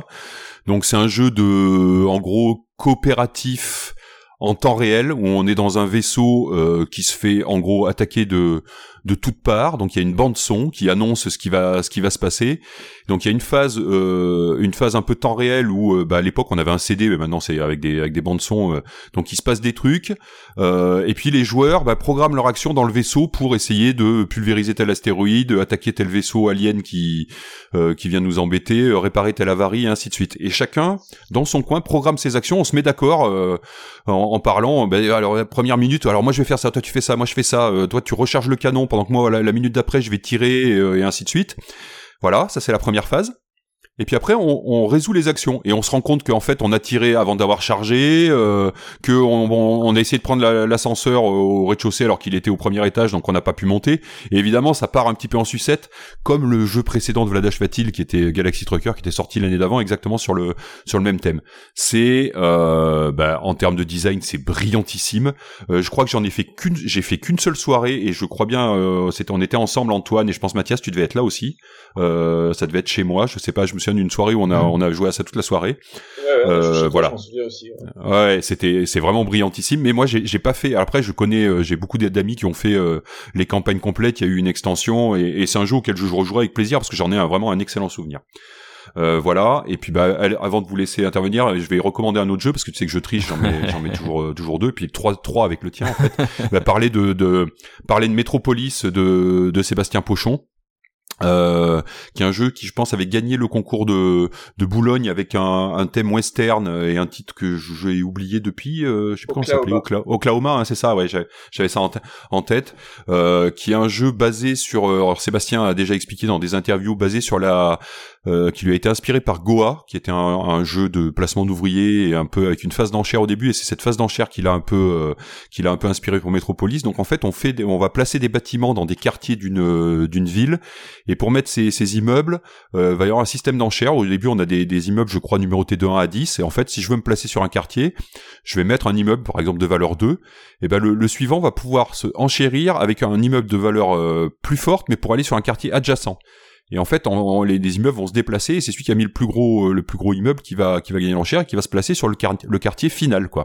Et on a des objectifs euh, communs et puis euh, particuliers pour bah, être majoritaire dans, les quartiers. Et puis nous, on a des objectifs secrets qui peuvent être de se mettre autour de tel bâtiment, autour de tel fleuve et ainsi de suite. Euh, au, fur et à mesure, bien sûr, quand on a posé des immeubles, bah, ils sont plus disponibles pour les enchères. Donc si j'ai posé tous mes gros immeubles, bah, je peux plus enchérir parce que j'ai que des j'ai que des tout petits. Donc il faut un peu un peu gérer ça au cordeau. Donc c'est plutôt un jeu, c'est pas un jeu d'ambiance quoi. On, on est vraiment concentré concentré sur le plateau. L'édition d'Istari a un très gros défaut de est assez joli, mais un très très très gros défaut de de lisibilité. Et bah, on parle toujours depuis des années que peut-être ce, ce jeu serait serait réédité peut-être avec une version un peu un peu plus lisible. En tout cas, c'est dans les jeux un peu abstraits à plusieurs euh, avec un peu d'enchères euh, placement. Là, je c'est vraiment un design euh, extrêmement brillant. Voilà, je sais pas si vous voulez réagir sur ces deux sur ces deux recos. Mais carrément, carrément, on va réagir. Allez, je, je prends la main. Euh, sur euh, sur Space Alert, euh, bah, je te rejoins en tout point. Euh, c'est un, un, super jeu en, temps réel avec la bande son qui est assez improbable. Tout est bien. Je vais pas redire ce que tu as dit. Je je trouve que c'est vraiment un super jeu. Il a un mais, c'est que je trouve que les règles sont un tout petit peu un tout petit peu longues par rapport à la durée de la partie et au fait que ça soit un peu un peu un jeu aussi d'ambiance. Et euh, du coup, y a, alors d'abord il y a une vraie courbe d'apprentissage, c'est plutôt une bonne nouvelle, mais mais du coup les règles sont un peu longues euh, et ça exige de jouer euh, régulièrement. En fait, comme c'est difficile, c'est un jeu qui est difficile.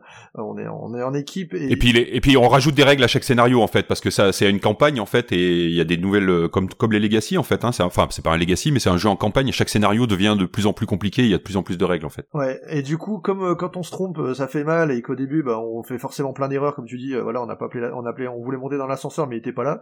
Euh, et du coup, ça décale tout, ça pique pas mal, et la, règle étant assez longue, il faut en jouer, faut jouer plusieurs parties de suite, faut avoir. Euh, c'est pas un jeu, on dit, euh, bah, on va expliquer les règles, on va faire une partie, puis on le remet dans la dans, l'armoire, ça marchera. C'est pas c'est pas comme ça qu'il faut le voir, faut effectivement se dire qu'on va faire quelques parties. C'est l'une de l'une de ses limites, mais sinon c'est hyper agréable. vraiment un excellent jeu et probablement un des meilleurs jeux de programmation, je pense. en tout cas, que, que j'apprécie vraiment beaucoup. Et euh, Metropolis, c'est un jeu qui divise, euh, qui est un jeu assez abstrait. Hein, euh, voilà, on n'est pas emporté par le par, par le thème à la thématique, on peut pas dire ça. C'est un jeu, comme tu disais, assez froid. Plus j'y ai joué, plus j'ai aimé. mais ça partait d'assez loin, c'est-à-dire que la première partie m'a laissé vraiment perplexe, complètement euh, désarçonné par le, la mécanique, on va dire, et euh, euh, c'est une ambiance assez studieuse. Euh, ça fonctionne parfaitement mécaniquement. c'est pas la grosse. Alors là, c'est pas la grosse déconne quoi, sur la, autour de la table comparé à Space Alert. Deux jeux carrément carrément complètement opposés en fait. C'est rigolo que tu ces deux jeux parce que c'est vraiment euh, difficile d'imaginer deux jeux quasiment plus éloignés l'un de l'autre, euh, mais euh, qui a un vrai succès, qui a des vrais fans Metropolis et qui divise en fait pas mal. Hein. Et les gens ils ont pas trop aimé ou ils ont où ils ont vraiment trouvé. Bah faut aimer le style quoi, faut aimer le style. Ouais. Ouais toi Antoine sur ces deux jeux t'avais quelque chose à. Alors ouais Metropolis c'est rigolo parce que j'ai pas mal joué au prototype donc ambiance western Oklahoma et j'ai beaucoup aimé et j'ai détesté la version éditée. Euh, que moi je trouve pas belle ça, moi je trouve ça à la fois pas beau et euh, l'ergonomie euh, vraiment pas bonne. C'est je pense c'est le cas le plus marquant que j'ai de j'ai vraiment aimé le prototype et j'ai vraiment détesté le jeu édité quoi. Euh, voilà donc j'espère qu'il sera réédité si possible sous son thème original et tout parce que j'y rejouerai avec plaisir sous une nouvelle forme et euh, Space Alert, vous avez tout dit, c'est un super jeu, mais beaucoup trop exigeant, qui fait qu'on n'y joue pas malheureusement, quoi, mais qui mériterait d'être joué plus que ça. Ouais, moi de mon côté, Space Alert, de très bons souvenirs comme vous. Euh, J'aurais envie d'y rejouer, euh, je l'ai, je l'ai pas chez moi et j'ai personne dans mon entourage qui l'a, mais euh, avec plaisir pour en faire une à l'occasion. Euh, j'ai rien de plus à dire que tout ce que vous avez dit de bien sur le jeu. Pour Metropolis, euh, je me souviens moi d'une partie sur le proto off de Cannes quand il n'était pas du tout encore Metropolis, donc Oklahoma. La couverture, la, la, la, le dessin de couverture est quand même plutôt joli là par Mathieu Lessed, mais c'est vrai qu'à l'intérieur c'est pas c'est pas fifou. Euh, mais euh, mais euh, j'ai de, de, bons souvenirs du jeu, mine de rien. là, quand vous en avez parlé, en fait, je me souviens maintenant un peu plus du côté très froid et très mécanique. J'avais pas de souvenirs aussi un peu prise de tête que ça. Mais maintenant que vous en parlez, c'est vrai que c'est plutôt arrangé dans cette catégorie-là, assez abstraite. Et voilà, faut le savoir avant de l'acheter, quoi. Euh, et moi, je, bah, je vais finir par mon, par mon jeu euh, oublié, euh, et je, je, voulais parler de... Non, c'est le mien. de, de Gorbit 7, de, qui est sorti chez Days of Wonder de Dominique Crapuchette. Gorbit 7, c'est bah, la version française d'un jeu qui s'appelle Wits and Vagger, je crois. il a été réédité sous le nom de Key to Double en plusieurs années après, là, en 2013 par Asmodée.